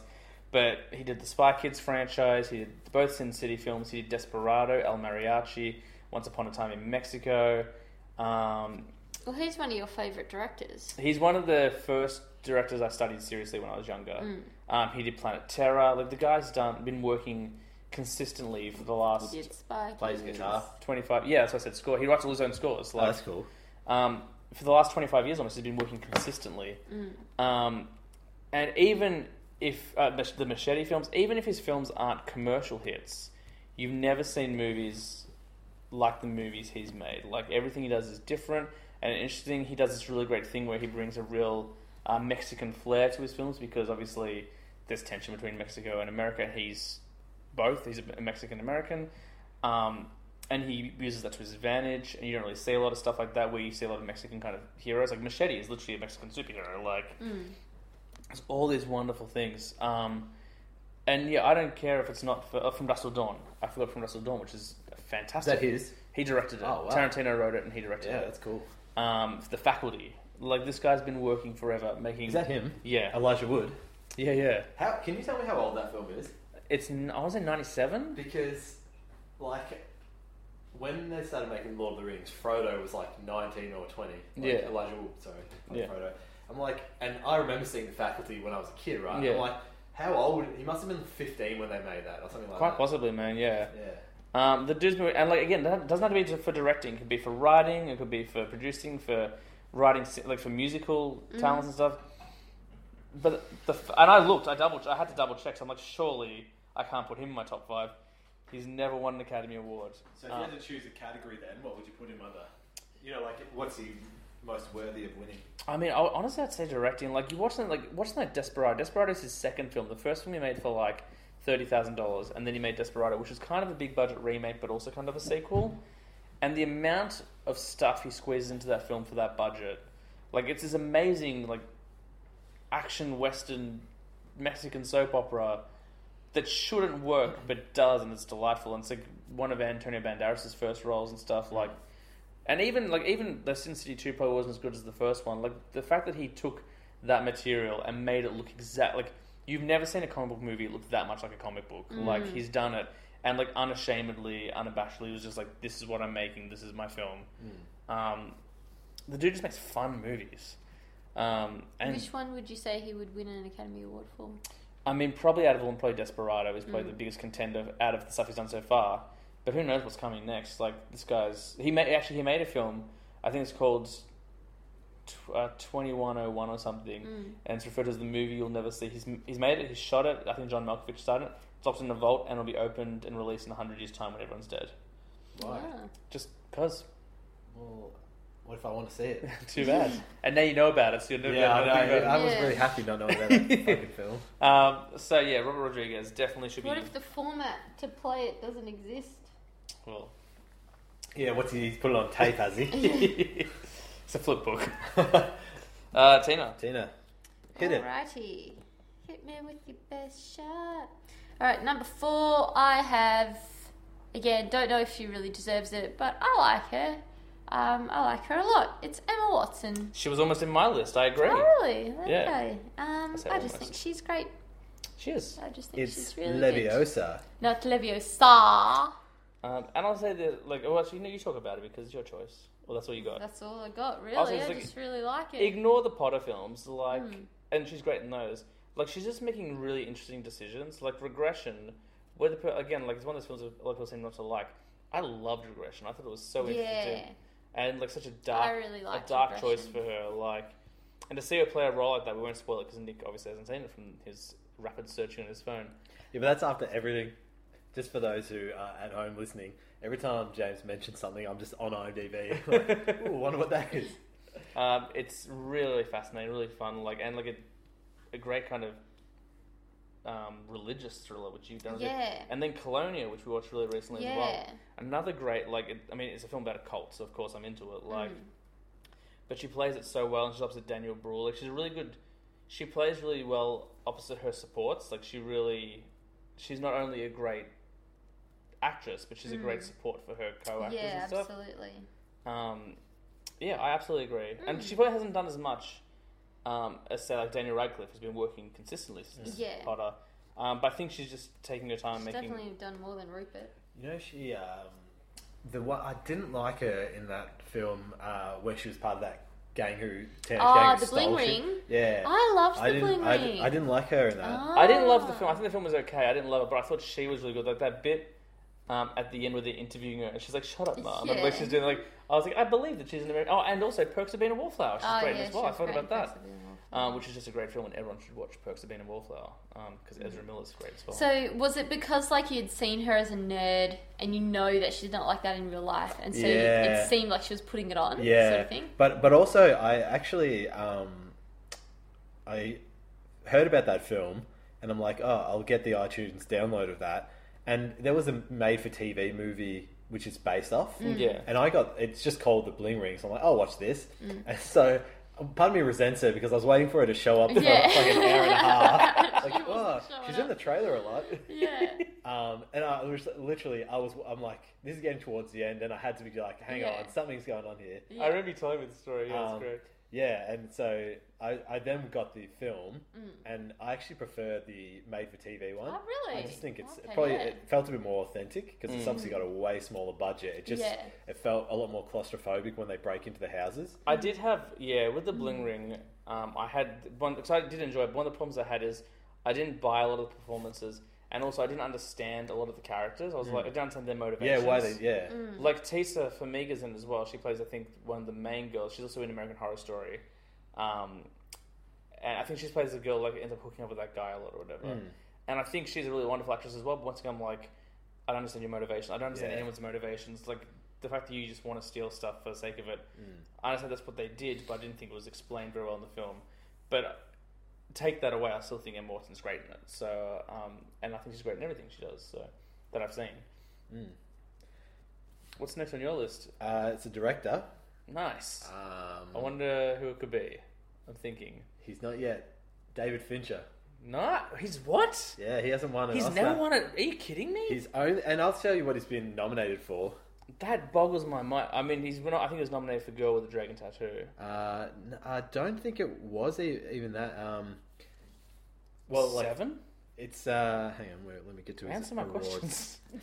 Ah, All right, so Oscar nominee, Oh, Social Network. Social Network, and Curious Case of Benjamin Button. He didn't win one for Social Network. No. Wow. Or Curious Case. of- Wow. And I was going through, I was actually talking to, to my brother about this list that we were doing, and I was like, he was asking who I put in, and I was like, David Fincher, and because he's not just that into films, he was like, oh, what does he do? And I was like, I was, I was just like reeling off his films, Yeah. and he has got so many great films, Seven. like Fight Club. Panic Room. Zodiac, Zo- Zo- oh my god, Zodiac. Zodiac. Gone Girl. yeah, Um, and Gone Girl's another flick that I remember watching As recently. if he has never won an award. Oh my god, these are all And- amazing films. and I um, Like the only dud in there really is like Alien Three, and that's not even his fault. Like he had like no control over the film. The and I'm even in a minority because I'm the only person on the planet who I really like the remake of The Girl with the Dragon Tattoo with Daniel Craig. I like it too. I haven't seen the original, but I really like the remake. Yeah. If any, if my only complaint was like, yeah, it's a bit long, but aside from that, Well, so th- the thing I would just say about that is um, the remake. It's quite true to the source material. It's just shined up a little bit. Mm. It's just a bit more of a budget, bit more well, like Daniel Craig rather than like who's like a buff Mm. Yeah. guy rather than like this sort of old. And I get why people were like, oh, it wasn't true to it because Mm. the reporter in the original one, he's like a bit older, a bit of a gut. You know, Yeah. he looks a bit scruffy, and Daniel Craig's just like James Bond. yeah, Yeah. Um, but like, oh, so, yeah. So I, I was shocked when I. I can't realised it. believe that. I'm literally, I'm trying to think. I'm like, surely he must be one like Fight Club Yeah. Seven. Yeah. What's in the box? Not an Oscar. yeah. Sadness, disappointments in the box. Um, Mm. and he's only at number four. Yeah, I, I like now I'm worried. Um, number three for me is another actor, um, and this is a guy who. Do you know what I just realized? There's no girls on my list. It's really bad about that now, guys. Should have like defending it earlier. Mm. I've got two. I did good. Um, but Emma Watson was always on my list. This is a guy who um, I constantly see on like posters and DVD artwork and stuff, and something about his face just irritates me. So I always get put off by him. But every single time I watch him in something, I'm like, this guy's a great actor. I loved him in There Will Be Blood. I loved him in Prisoners. I loved him as the lead in Swiss Army Man. I'm talking about Mm. Paul Dano. Um, this guy's like a phenomenal actor. Like every single, like he's so intense and like I don't know how you, how old he is. He can't be much older than us. Like if he is, is No, older he than must us, like not. he's living. Looks like he's about eighteen. Yeah, he always perpetually eighteen. Yeah. But every time I see him, like this guy's just got Yeah, he brings it, doesn't he? it's just this real intensity to him, and this this wonderful aura about. I don't know what it is like. You know, like you can just tell he's like playing to win every time he performs or whatever. He's Uh, even good in Looper. Oh my god, he's in Looper. Yeah, isn't how he? I Yeah. tragic don't is his- remember him in He's just, Looper. he's the friend that like Yeah, he's dies. like he's got a chance that he Spoilers. comes and he comes and like begs him for help, and Oh. Yeah. um, Joseph Gordon-Levitt hides him in his little cellar thing, Oh. and then like the old version of him, they capture the young version. Yeah. it's one of the most horrific things I've ever. It's not even that graphic. Mm. When you, the old you the cameras with the old guy running away, the Mm. older version of Paul Dano, and they've captured the younger version, and you can see the old guy's like fingers disappearing in the Yeah. scar, and you can see that they're like torturing. And it just Yeah. as he gets closer, you can see his nose disappear. So they're obviously just like Yeah. torturing him Yeah, to death, yeah. and it's so like horrific to see. But yeah, sorry, I hijacked that. No, that's it. That's uh, No, that was a good choice. He's he's very good. I'm definitely gonna try and find a female person for it at the end of this round. My turn. Your turn. Alrighty, so my next one is um, we've already mentioned him tonight, and I was yeah I was surprised he didn't win an award because he seems to be a very very good actor, and that's Daniel Craig. Danny Craig. Yeah, he's really good. Craig.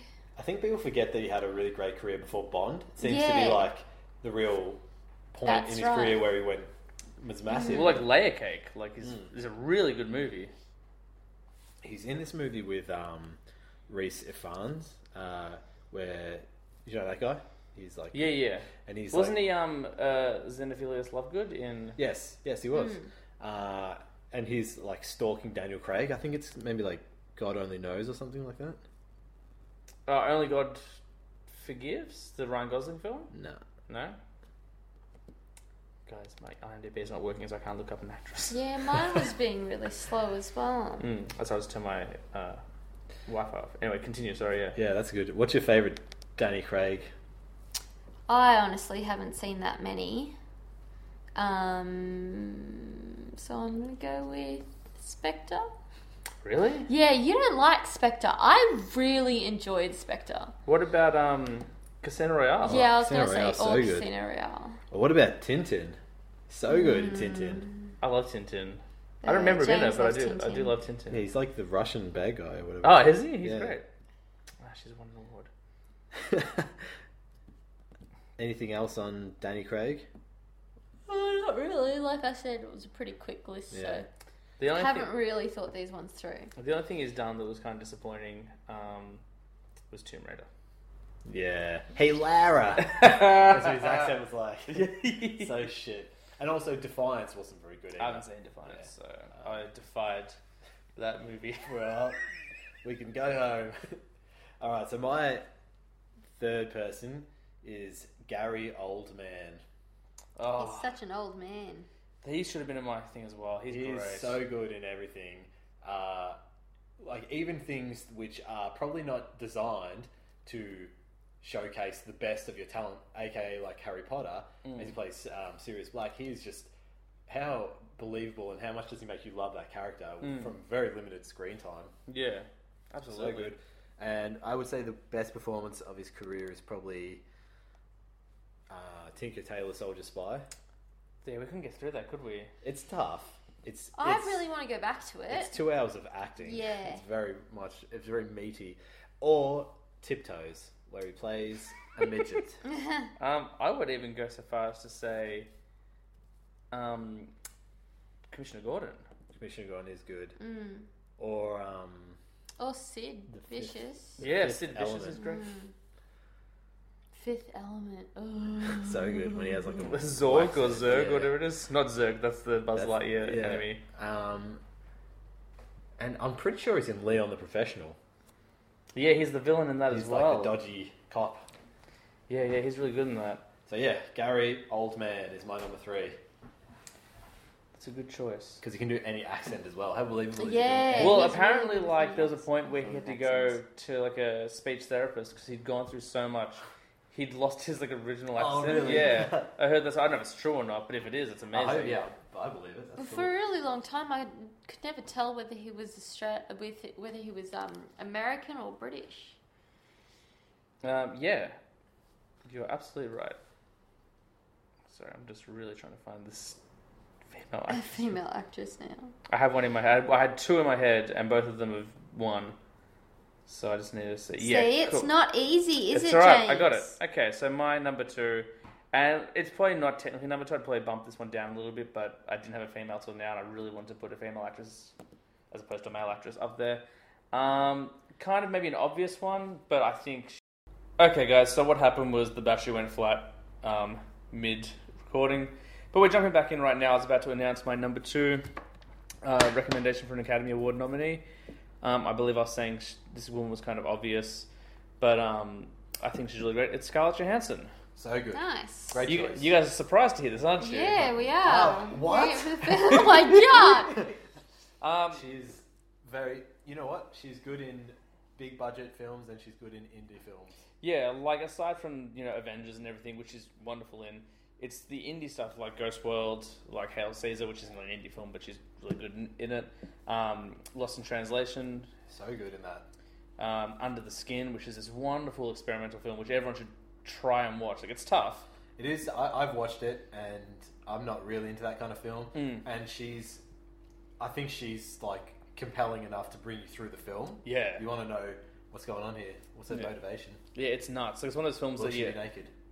the answer Please is yes. be naked. A Is the lot. next part to yeah. that. She's, you see everything. You see the Black Widow itself. I don't know what that means. It was good. Uh, and I even thought she was convincing in Homeland 3. So that joke hasn't been used before. um, yes, Scarlett Johansson, my number two pick. I think she's really great. Excellent. Really swell. She's a real swell gal. Real swell gal. Tina, you're number My two. turn. My number two is a man that I've loved for a very long time. It is Keanu Reeves. The gentleman. Yes, Keanu Reeves. Absolute gentleman. Some would argue that he is not a good actor. And Who? some traitors, traitors This would guy. argue that. I don't know. I don't think James argues that. I don't think he I, thinks he's a um, bad I actor. think he's fine. Yeah. I feel like he has a he has a lane, and he's Yeah. great. At, he stays in his lane. Like he Yeah. doesn't really. You don't see him do rom coms or whatever. Yeah. Well, oh you no, do. he's done. He's done Do you? rom He com, doesn't. and he's actually good in rom Ah, rom coms. Well, I just haven't- yeah. What are they? Um, Lake House? there's Sweet November, which so- or late November, something November, November, you're Sweet right, November. Yeah, that sucks. Uh, but Something's as gotta good as give. it, yeah, something's got to give. He's actually really good in that. Mm. Um, Plus, he was the wild stallion. Yeah. Oh my God. Yeah. Ted's. Bill and Ted's. Yeah. Fantastic. And um, I've just basically loved him for a really long time. Yeah, I know he's hit and miss. Mm. I know that he's very much hit and miss, but I certainly think that surely there's a hit where he could have won an I Academy. don't know whether he's hit and miss. I just think maybe um, the films he, he's in aren't always good. Like Mm. when we were watching, we saw Sometimes he can be a bit wooden. yeah, we, but it depends. Like in The Matrix, that's the, perfect for that Mm. yeah, role. that's right. um, like 47 Ronin, we caught a bit on TV. I remember when I saw those trailers, I'm like, this looks amazing. And then we saw it on TV, I'm like, I'm so glad I didn't pay for this. Yeah. But at the same time, I never thought he was bad in it. I was. Mm. Apparently he was. I've never seen The Devil's Advocate, but apparently he was really good in that. Eh, it doesn't hold up. It doesn't hold no, up. it's not Okay. good. As Eh, in the movie, is in the movie is dated, or his performance isn't good. Uh, I mean, it's it's tough because you have Al Pacino really overacting. Like Yeah. this is the, it's like kind of the beginning of like comical Al Pacino, where he becomes a caricature of, of his own self, and the film isn't like the plot's kind of a bit convoluted. It doesn't quite make sense. So he's trying, like, he's really trying. Like I think this film was trying to be like Seven, Yeah, and it just really isn't. That I'm not trying to mean it's trying to be the same film as them. I think it's trying to like go for the same mood. Yeah. The Seven just really doesn't hit it. Um, but I would even say like as recently as a movie called Knock Knock, which was directed by Eli Roth, which a lot of people didn't like, but I thought he was really good in it. Like, um, it's a really kind of weird, bizarre, like psychosexual thriller, um, and I think Keanu Reeves is great in it. I haven't seen that. It was Yeah. free pizza. Is a famous line. That's a isn't it? great line in it.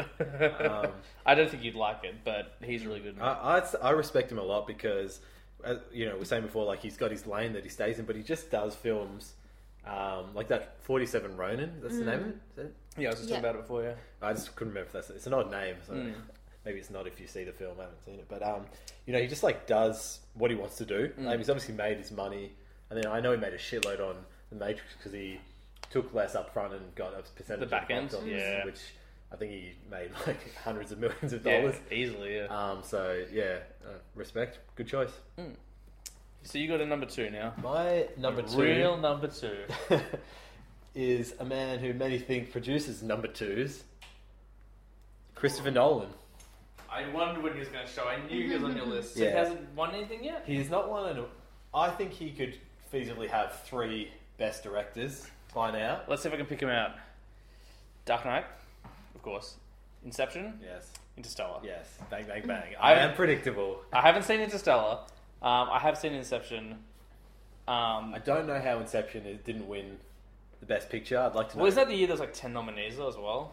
I don't know. Um, I agree that it's ridiculous that Heath Ledger won b- best Ac- uh, best supporting actor, but Dark Knight wasn't even nominated. Like I Yeah. think he deserved it. I'm not saying it's ridiculous that Heath Ledger got nominated. Yeah. He definitely should have won. But I can't believe that was like the only category that Mm. film was nominated for. Like even with the problems I had with that film as a Batman story, that film is pretty airtight. Like Oh, it's it's, it's, stunning. yeah. basically perfect. Yeah, and but his direction in it, like I I know a lot of things have been done, but there's so many shots now which obviously I, I follow his work quite closely, which are just uh, like there's iconic Nolan styles now. Like there's a real there's a thing he does which no one else does as anywhere near as good as it's this fixed camera thing where you'll have a camera like say on a car and you'll have the scene that, like so in Interstellar when uh, Matthew McConaughey's driving off, and so you've got the camera on the car, and the the context of him driving off is just seeing him driving, and you see his face and the emotion on his face. Hmm. That's like a pure Nolan shot, which no one can do as well. Well, so. one of my favorite shots in any film ever is that opening shot of Dark Knight when you see the the, the glass reflection of the building, Yeah. and then Yeah, with the arrow smashes through it. and then Mm. like and then that whole opening sequence is just phenomenal. Like, um, Yeah, wh- regardless of my opinion on of him, and I don't have a negative opinion. I do. I have this one guy at work who loves Nolan, Good man. so I'm always just Totally like good guy. telling him why Nolan's terrible. But I don't think Nolan's terrible. I just like to make fun of him because he's a kid and he do- doesn't know any better on the stage. Um, but um, yeah, I agree. I think he's. It is surprising he hasn't won anything. Maybe Dunkirk will uh, pull in some awards. I, Maybe, haven't, I haven't yeah. seen any trailers yet, but people are excited. So. Yeah, yeah. But even like, I mean, his early stuff like Memento. Yeah, was pretty Memento's good, great. so, Yeah. and I I, hated Memento. and and Batman Begins is totally under. I think it's like hi- his most underrated film. I think Batman Begins is actually kind of the gem in the crown of that trilogy. Like people go straight to Dark Knight. and It's a wonderful, wonderfully perfect film, but as someone who's a fan of the character that they're trying to represent, Batman Begins like it takes the cake every time for me. Awesome. Um, Number one. so it's Numero interesting. uno. I really thought there was going to be a lot of crossover tonight with um, all of our nominations, um, but there haven't been any until now. My number one choice for Best Actor is also the first person we mentioned. Oh, not the first person, second person we mentioned, Robert Downey Jr. nice. I am in complete agreement. Um, it w- would not. It's not hard at all to feel like this guy deserves something. Again, Chaplin and it, like even the Tropic Thunder. I was like, oh, that's kind of odd. I get it. Like this dude just performs, and performs, and performs, and performs, and performs. Like is always consistently good. Even when like he was going to leave the Marvel universe at one point, I don't know whether it's a money thing or whatever. But then he was like, well. You know, if you write me into the film, I'll keep going. And now the dude's like, "Yeah, I'll do Iron Man 4. like I don't think it's fair to discredit comic book films anymore. Like Mm. I get it, you know, when they had bat nipples and bat credit cards and and stuff like that, but when they're producing films as strong as they are, and not everything deserves like I'm not saying like Ant Man should have won an Academy Award. No. Like it's a Yeah. good film, but I don't think it deserved an Yeah. Academy Award. But like you look at like Iron Man one, I still go back to that film. Like that film is almost flawless. Like it's so strong. Still stands up, doesn't it? Yeah, it really does. Like I watched it last year again. and I was like, this film's great. Like it's such a wonderful, like tragic, like redemption Yeah, it's a story. story of redemption. You look at him Yeah. at the start, and then the, the hardships that he goes through as I hijack your Robert Downey Jr. Yeah, no, that's fine. Go for it. Um, Um, yeah, oh, it's it's the perfect. Yeah, it's perfect. And and that end, like how he plays that ending, where he's Yeah. like the press conference. It's Oh like, yeah, and then to have him also n- not only like I mean he's one of those characters you love to watch in these films in particular. You just love watching Iron Man and Tony Stark and kind of be this rebel who doesn't answer anyone, and then to see him go to the emotional depths he does in Civil War, where like he's trying to toe the line and change the person that he was because he realizes he's responsible for all these problems, and then he's finally got everyone in agreement. And then, like, he finds out this dude is responsible for the death of his parents, and he's just he has that wonderful lines of like, "I don't care that son of a bitch killed my mum," and just starts wailing on the Winter Soldier. Like, it's emotional, man. Like, even in a comic book film, like it's. and again, I'm dancing around like Kiss Kiss Bang Bang. Do you know what I mean? Like Kiss Kiss Bang Bang. If, if people haven't seen it, is this wonderful film directed by Shane Black, um, who went on to direct Iron Man three, and he wrote and directed Lethal Weapon. He wrote Predators and all these wonderful things. Um, and Nice Guys recently he did that as well. Um, Kiss Kiss Bang Bang is this fantastic movie. Like he gets performances out of Robert, like Robert Downey Jr. and Val Kilmer, and like Val Kilmer probably pretty much written off the earth, and he's so good in it. Um, but we're talking about Rodan Jr. Yeah, like Rodan Jr. Like, there's no one else that deserves it more at this stage. Like, I know there probably is, but for me, I think he Mm. Yeah. deserves it. Good choice. My turn. Mm-hmm. So my number one is purely because he's my favorite actor in the world. It's good old Danny Rad. And he's going to Danny Rads. Danny Rads. Danny Rads. He's just great. I, just think he's he's fantastic. turned from someone who's played the same character Yeah. into a very, very good actor. Yeah. He's I really did come not into think his he, own, yeah. I just, and I think it took him a while, and Yeah. Mm-hmm. it just goes to show you why you do persist with people. Yeah. Because like I, I haven't seen Horns, and I haven't seen the uh, like Kill Your Darlings. You know the Mm. I haven't early seen ones, that one. Mm. straight after Harry Potter. Yeah, I haven't seen Kuya Dance either, but Horns is fantastic. Horns is Yeah. really good. And it's like it's not award worthy. Like it's not like oh he should win an award for that. Like I get it, no, but like you can see the actor there. Like you can see the performer like Yeah. becoming his own. Like in films like that, you, he had to do something like Horns to get away from Harry Yeah. Potter.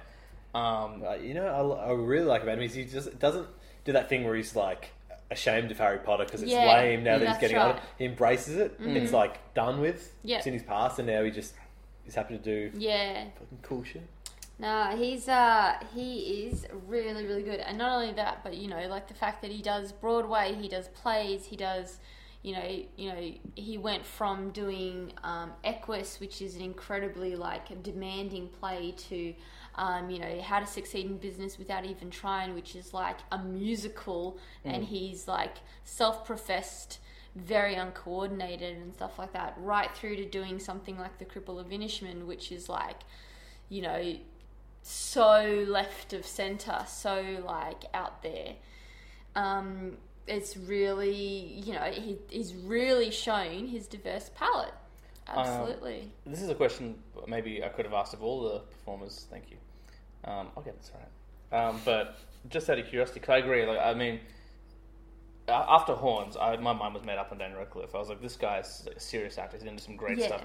And I didn't take, I did not take him seriously during Harry Potter. But when people get locked into these franchises so early, sometimes you kind of pigeonhole them into being one thing only.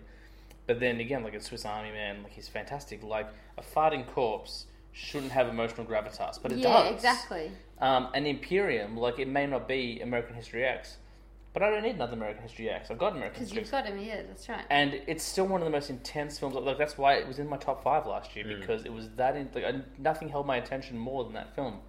Um, but my question is, what do you want to see him do next? I don't know. I'd be happy to see him do anything because Yeah, I- I think he should just stay with what he's doing. Like, you Mm. know, he was um, a bit of a cameo in Now You See Me yeah, 2. Yeah, which is Um, not a good film, but he's fine in it. Like he's fine. I, I think he just needs to cement, like, I don't want him to now shoot for the stars and No. then do some really, like, s- things that are like too he doesn't diverse. need to do a Marvel sort of thing. Yeah. Well, yeah, he was he's one of those actors I don't want to see in a Marvel film. Like the same way I don't want to see Leonardo DiCaprio in a film, li- in a Marvel film. Like I like him, but I don't want to see him in a Yeah. in a costume. Like Yeah. I'll just be like, oh, it's Leonardo DiCaprio. Like So that's how I feel about Jonty Depp. yeah, I'm a bit the same way as well. Though he's meant to be, oh, he's in Fantastic Beasts at the moment. I would also like to see Daniel Radcliffe do a musical. Yeah, absolutely. Like that's what I'd like to see him do next. Um, we've seen seen him kind of dabble in a few different genres, but I think that'd be kind of cool to see. I like to see him get back into horror because I didn't see the Woman in Black. It's surprisingly creepy. Like it definitely like scared, like made me jump a little. And like the the woman is so unnerving to look at. Like you, I couldn't stare at her too long. So I'm just like, she's staring into my soul. Like, it's, it's nuts. Number one, My number one number one, Nick. is a guy who's been around for about 30 years now. He is a legend. He's a weird guy. Tom Cruise. Tom Cruise. oh, wow. really? I think it's like Steve Okay. Buscemi for a second. Is he on an award? Sorry, Tom Cruise. Go. No, no, that's right. No, I just like I, I understand probably why he hasn't because he's he's this he's like more the like his performances are like the sum of the film Mm. rather than like him being like the film being amazing. Mm. But I just think there's certain performances where he could have easily won. So like I don't know if you've seen Collateral. Yeah, fantastic. So good in that. Wonderful film. Um, I know he had a short cameo in uh, Tropic Thunder. Great in that as well. Yeah, but um, and Interview with a Vampire. I haven't seen it. It's Uh, been- I know. I keep Really, really good. keep hearing I have to say. Yeah. Brad Pitt's in, good in that as well. Um, but yeah, I, and I, I know I've spoken about it on this podcast before, but there's an old movie from the 80s called Cocktail, Yes. um, Yeah. which he's really, really great in. Risky business. Risky Business, yeah. I mean, he's young there. Rain Man. Yeah, so yeah. good. Do you not? Do you not win anything for Rain Man? Hasn't won one. Wow, that's crazy. Like, Um, that's a film you should have won something for. So yeah, I just. Jerry think- Maguire? Yeah, no, no Oscars. Sorry, I just keep looking. No. I know Cuba got it, didn't he? Uh, Yeah, yes, he did, yeah. That's right, yeah. Um, they showed him the Oscar. So I just thought after 30 years, like that many great movies and that many great performances, I think he's well worthy of a. I think I'd like to see him do something the same way I'm sick of Johnny, Johnny Depp being in makeup and big budget stuff. I think I'd like to see Tom Cruise go back to something similar to Collateral, do Yeah. something a little bit more. more grounded. Yeah, just something a little bit different. Like it, we know what he can do. Like he's about to do this mummy film. There's all this. He hasn't. Like they haven't confirmed his role yet. We don't know what he is. We just know he's in it. There's all this spe- speculation that he might be playing Van Helsing in this because they're doing their universe Yeah. now. So, which is kind of cool. But I'd like to see him do something a little bit more grounded, a little bit less, you know, flashy. Um, but I agree. I think he's excellent. Um, I think he could, you know, easily get a- an award. You know, if he had the right material and stuff. I think that's part of it. Like, Pilder's like, oh, he's a leading man. Put him in a big action Yeah, that's film." right. Yeah, and maybe people aren't thinking of him for those kind of roles. But the same way Johnny Depp, I think, has kind of grown a bit big. Like you put them in the right role, I think they can do some really great, wonderful stuff. So I agree, it. man. That is our top five. Yeah. Do we talk about our honourable mentions? I've got a Absolutely, few. Do I have quite a few as well. Uh, I have two. you want to start us off, Tina? Sure. So my honourable mentions are, and some would argue that they deserve to be in the top five, but I came up with my honourable mentions while we were talking. So my first honourable mention is Samuel L. Jackson. Ah, oh, he's never won one. He's never won What? one. Yeah. ow. I don't know.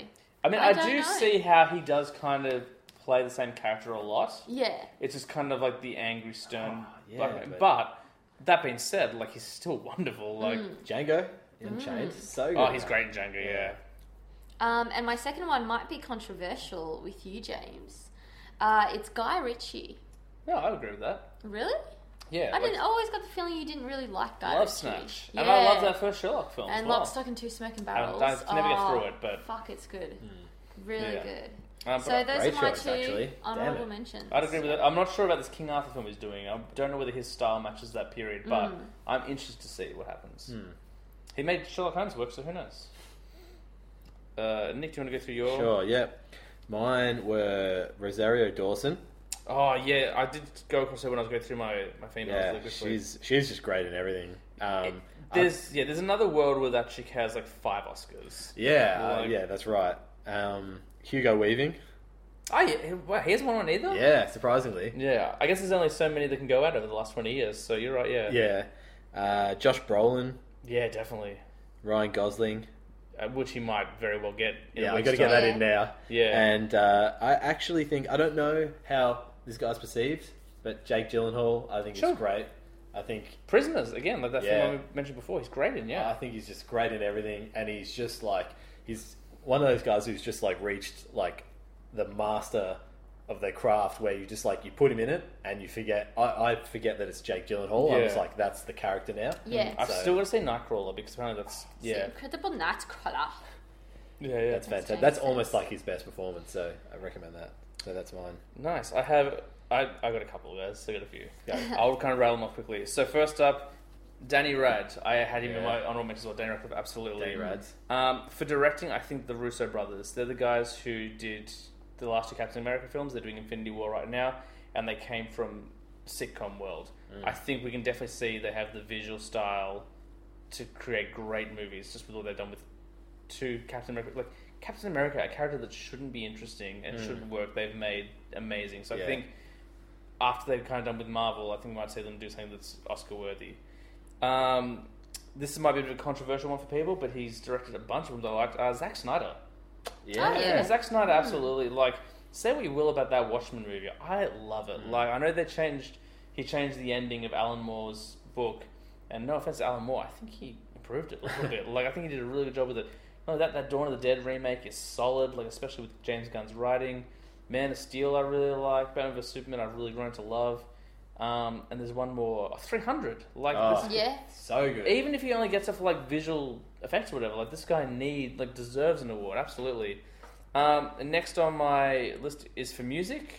Uh, I don't think I had a music one before, except for like kind of Robert Rodriguez. Mm. Uh, Lin Manuel Miranda. This guy's kind of new on the scene. He did the stage play Hamilton, uh, and he's more famous Ah, now yeah. known for doing all the music in Moana. Yeah. Uh, Um, and he, I, I would argue he's more famously known for doing the music in Hamilton. I guess you're probably right. Yeah. He's about to appear next to Emily Blunt in the Mary Poppins remake or sequel, so we're going to see a lot Okay, more of him.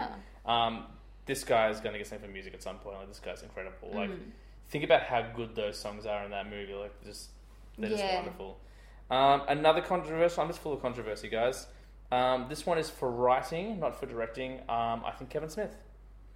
Um, Yeah, of course you're going to say that. I almost didn't put him in, but then he was very like he almost was nominated for Chasing Amy almost uh, twenty years in fact twenty years ago now, um, and I think Red State's a very a very solid script as well. It's kind of maybe ill received based on kind of how he pres- like, kind of presented himself at the time.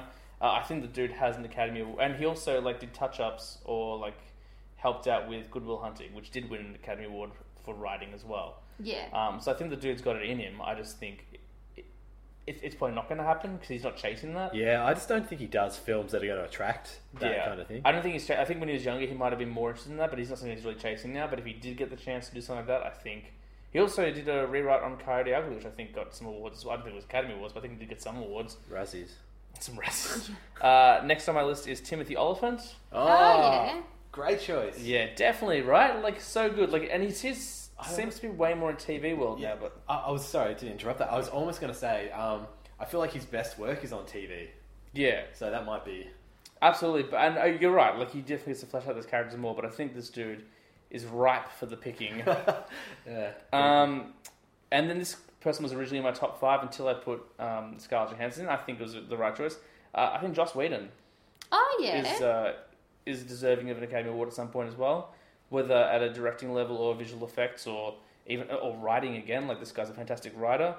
Um, and then my last two were two people who are definitely way lesser known um, because they're not big names, um, but they're from the voice acting world, and I think their work is impeccable. And I think if they ever get the chance to do a lead in a big animated film, I I think they'd be easily known. Like look at someone like Idina Menzel who got nominated when she played um, Elsa in Frozen. Like Yeah.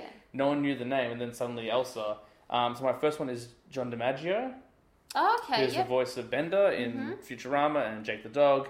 Uh, and this guy's in everything. Everything, yeah, he's in like everything. he's the hardest, one of the hardest working voice actors out there. And I think this dude, I think if they gave him a leading role in something, if they went back to making animated films the way they used to, where it wasn't big name actors, this dude would easily be up for a role.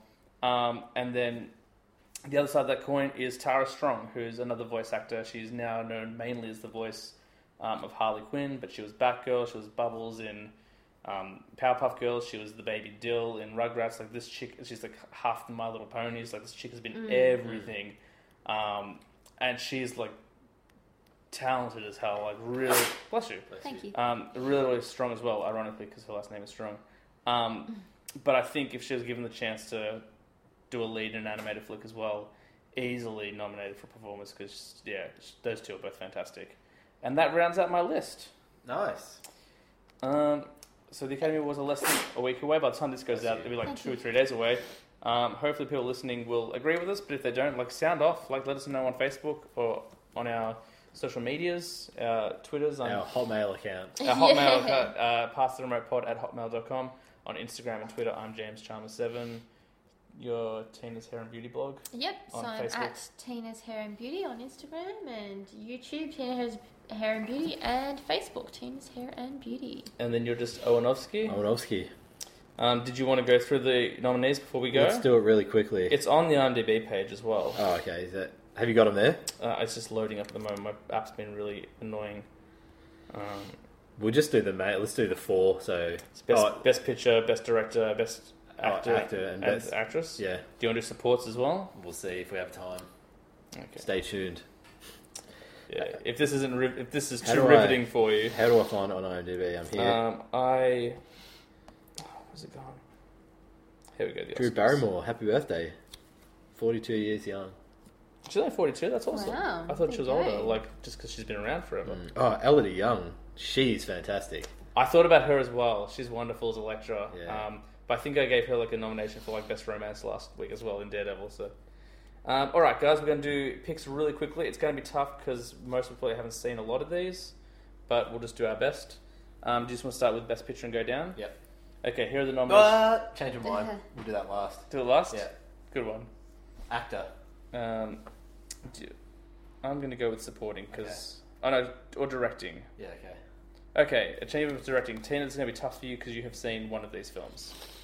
Um, so Dennis Villeneuve, how you pronounce it, the director of Arrival. Uh, Mel Gibson for Hacksaw Ridge. Damien Chazelle for La La Land. Kenneth Lonergan for Manchester by the Sea, or Barry Jenkins for Moonlight. Yeah, I've only seen one of them. I don't know, I reckon Mel Gibson might get it. I think Mel. Uh, I think it's going to be an upset, and I think Barry Jenkins for Moonlight. No one said La La Land. It probably will win, but I think I just feel like um, a film can be. I think great. it'll be win for Best Picture, not Best Director. Yeah, Hmm. like uh, how can how can a um, how can a director. Like how, c- how can like La La Land be better directed than Hacksaw Ridge? Yeah. I, it's counterintuitive to me. Yeah, I mean, I want Hacksaw Ridge to win as well. But Um, yeah. th- I want Mel to win. I want Mel to redeem himself. I mean, despite all the horrible things he's done, I think if he wins and he apologizes and is very humbled by the experience, Yeah. he comes back into everyone's good graces. Yeah. And that doesn't forgive him for what he's done. What did he do again? He just like But I Um, made really anti-Semitic. Yeah. comments. Anti-Semitic and sexist remarks. Like he was a real jerk. yeah, yeah. email. But it's, And he was like a co- uh, what was it? Um, Holocaust, Holocaust denier. yeah. Yeah. But it's it has been it's been like fif- fifteen years almost. No, maybe not quite fifteen years. It's been a long time, and that doesn't forgive what he's done. But I think the world kind of needs Mel Gibson again. Like we need to see some more of his stuff. So hopefully, anyway, we got political again. Okay, best performance by an actress in a leading role. This is going to be tough for you, Tina, because you've only seen one of them. Exactly. and so have I. Uh, Elizabeth Huppert in L. Uh, Ruth Negga in Loving. Natalie Portman in Jackie. Emma Stone in La La Land.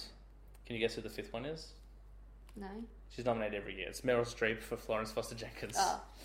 Um, I was gonna say I'd like Natalie Portman to get it because I really want to see the movie Jackie. Hmm. Um, but I reckon it'll be Meryl Streep. I think it will be Emma Stone. I agree with you. I would like Natalie Portman to win. I don't think this Meryl Streep film was strong enough for her to win. I can't handle another one of her. But she speeches, um, also did but- win win the Go- Golden Globe, and generally the ones who win the Golden Globe win the Academy as well. No, I don't think it's the Golden Globe. I think it's Or is the it the other one, it's the um Screen Actors Guild one. yeah one of those ones I think. Um, Emmy. Or was that TV? No, No, it is TV. It won't be. It's it's like the it's the foreign press or, or Mm. It's something. like yeah. SAG or something like that. Um, I agree. I think Emma Stone is it might claim it. Um, best performance by an actor in a leading role: Casey Affleck, Manchester by the Sea; Andrew Garfield, Hacksaw Ridge; Ryan the Gosling Goose, La La Land; Viggo Mortensen in Captain Fantastic; and Denzel Washington in Fences. I reckon it This might is a be. tough category. I haven't seen anything except La La Land, but maybe Denzel Washington or Andrew Garfield. I did see the trailer for the Andrew Garfield movie, and I was like, oh, he's really seems really good Hmm. He's, in that. So he's great in that, but I don't think he's good enough in that company. Denzel Washington, I haven't seen it. I but think it he also. looks like I think he also Hmm. looks, directed this one. looks pretty good. Uh, sorry, could you just reel off the first? Who was the first person? There? Casey Affleck in Manchester by the Sea. I think that's my pick. I've I've seen a lot of trailers for that, and he looks phenomenal in it. I um I think I think he, he- he's a strong contender. I've heard that he's kind of dwarfed in his performance by Michelle Williams. Williams. Apparently, she kind of makes him better, and that's what I've heard, but Oh, I haven't okay. seen it. Um, I would love Andrew Garfield to win it, but what I'd like even more is Viggo Mortensen to win it. Captain Fantastic is a wonderful film. If Have you seen it? Oh, it's so good. Really, really great film. It's like the most. It's this wonderful feel good film that maybe as feel good as La La Land, maybe a little bit less because there's no music in. it. I have a little bit of music, but not as much as La La Land.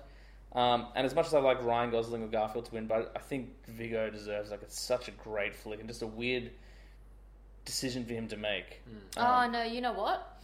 I reckon um, Ryan Gosling might get it only because of like the fact that he had to learn piano and all that Okay, sort yeah, of stuff sure. like that because the Academy loves that. They kind do of stuff. love that kind of stuff. Yeah. Um, all right, guys, that's it. We're down to the final category, and then we'll sign off for the for the week. Um, best picture of the year. There's one, two, three, four, five, six, seven, eight, nine films in the category. Tina, you have seen One. one of them. I have seen three of them. Okay, first, Arrival, Fences, Hacksaw Ridge, Hell or High Water, Hidden Figures, Harry Potter and the Deathly Hallows. La La Land, Lion, Manchester by the Sea, and Moonlight. Now, I'm surprised that uh, Dev Patel has not been nominated because I've heard that Lion is fantastic and he does a great job in it. Mm. So I would like to see Lion win the award. I think it's going to be La La Land. Hmm. He's not even listed in the main. Yeah. Oh, there he is there. Okay. I think you're right, Tina. I think Mm. it's La La Land, but I would prefer that either Hacksaw Ridge Mm. or Manchester by the Sea win. Not, But not I- Arrival. I know you didn't like Arrival. Yeah. Um, I think everyone's expecting La La Land to win. I think Moonlight's going to beat it. That's this. there's always like oh, Moonlight every might couple of beat it. years. There's that one that like no one's seen Mm. Comes in, before. yeah. Like, Shark in the water. yeah. Uh, apparently, it's very similar to Manchester by the Sea, but unlike Manchester by the Sea, which is very depressing and sad and kind of leaves it leaves you like a little downer. It's got a lot of hope in it. It's a really kind of uplifting story, despite all the horrible things that are going on. And as much as Hollywood loves itself, it loves a really good happy ending as well, like a real message of hope. Like if there was a Nazi film in this, like if ha- if Hacksaw Ridge was about World War Two, Yeah, that would win. okay, maybe it was about It World War was Two. what it was. But it wasn't about Nazis. No, it was about, it was about Japan. Japanese, yeah. If it was about Nazis, it probably would have won. Yeah. Um, If it was about Nazis, then um, Mel Gibson wouldn't have directed it. so many places we could go with that. Um, Yeah. I don't think Hacksaw Ridge, to be quite honest, is a good enough overall product to win the best best picture. I haven't seen La La Land. Hmm. Not sure if it's available on iTunes yet. Um, soon, I think. Um, soon. but just there's a lot of buzz about La La Land, and that is generally like that's I think that's the favorite to win. Yeah, Um, but you're right, Moonlight could win. mm. um, that's available on iTunes right now, I think. So uh, I'll probably pick that up later and check it out. Yeah, Um, that's gonna do it, guys. That was Unless we, bit of a marathon. it's probably about the same as always. We normally go between an hour and a half, two hours. Maybe so. it just felt really boring this week. Oh, sorry. um, so next week we're not quite sure what we're going to talk about yet. But all we know is that the big release next week is Logan, which is the first big comic book film of the year. So is that next Thursday or this Thursday for us to review next? no, week? next Thursday. So when we record next, it won't have been released No. yet. No. But uh, we might have some Logan themed topics, Oh yeah. maybe. Okay.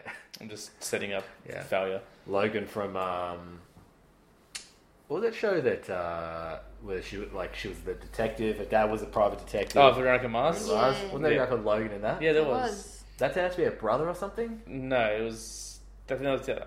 I think Logan was the douchebag she ended up dating. Yeah. Um, that's a great show. Did Um, you see the film? yeah. Was it good? Yeah.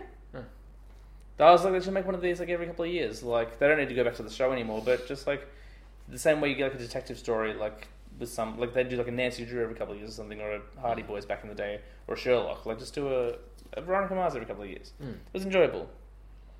Um, yeah, so maybe uh, a Logan themed topic, or maybe we'll introduce a new segment next week. Maybe.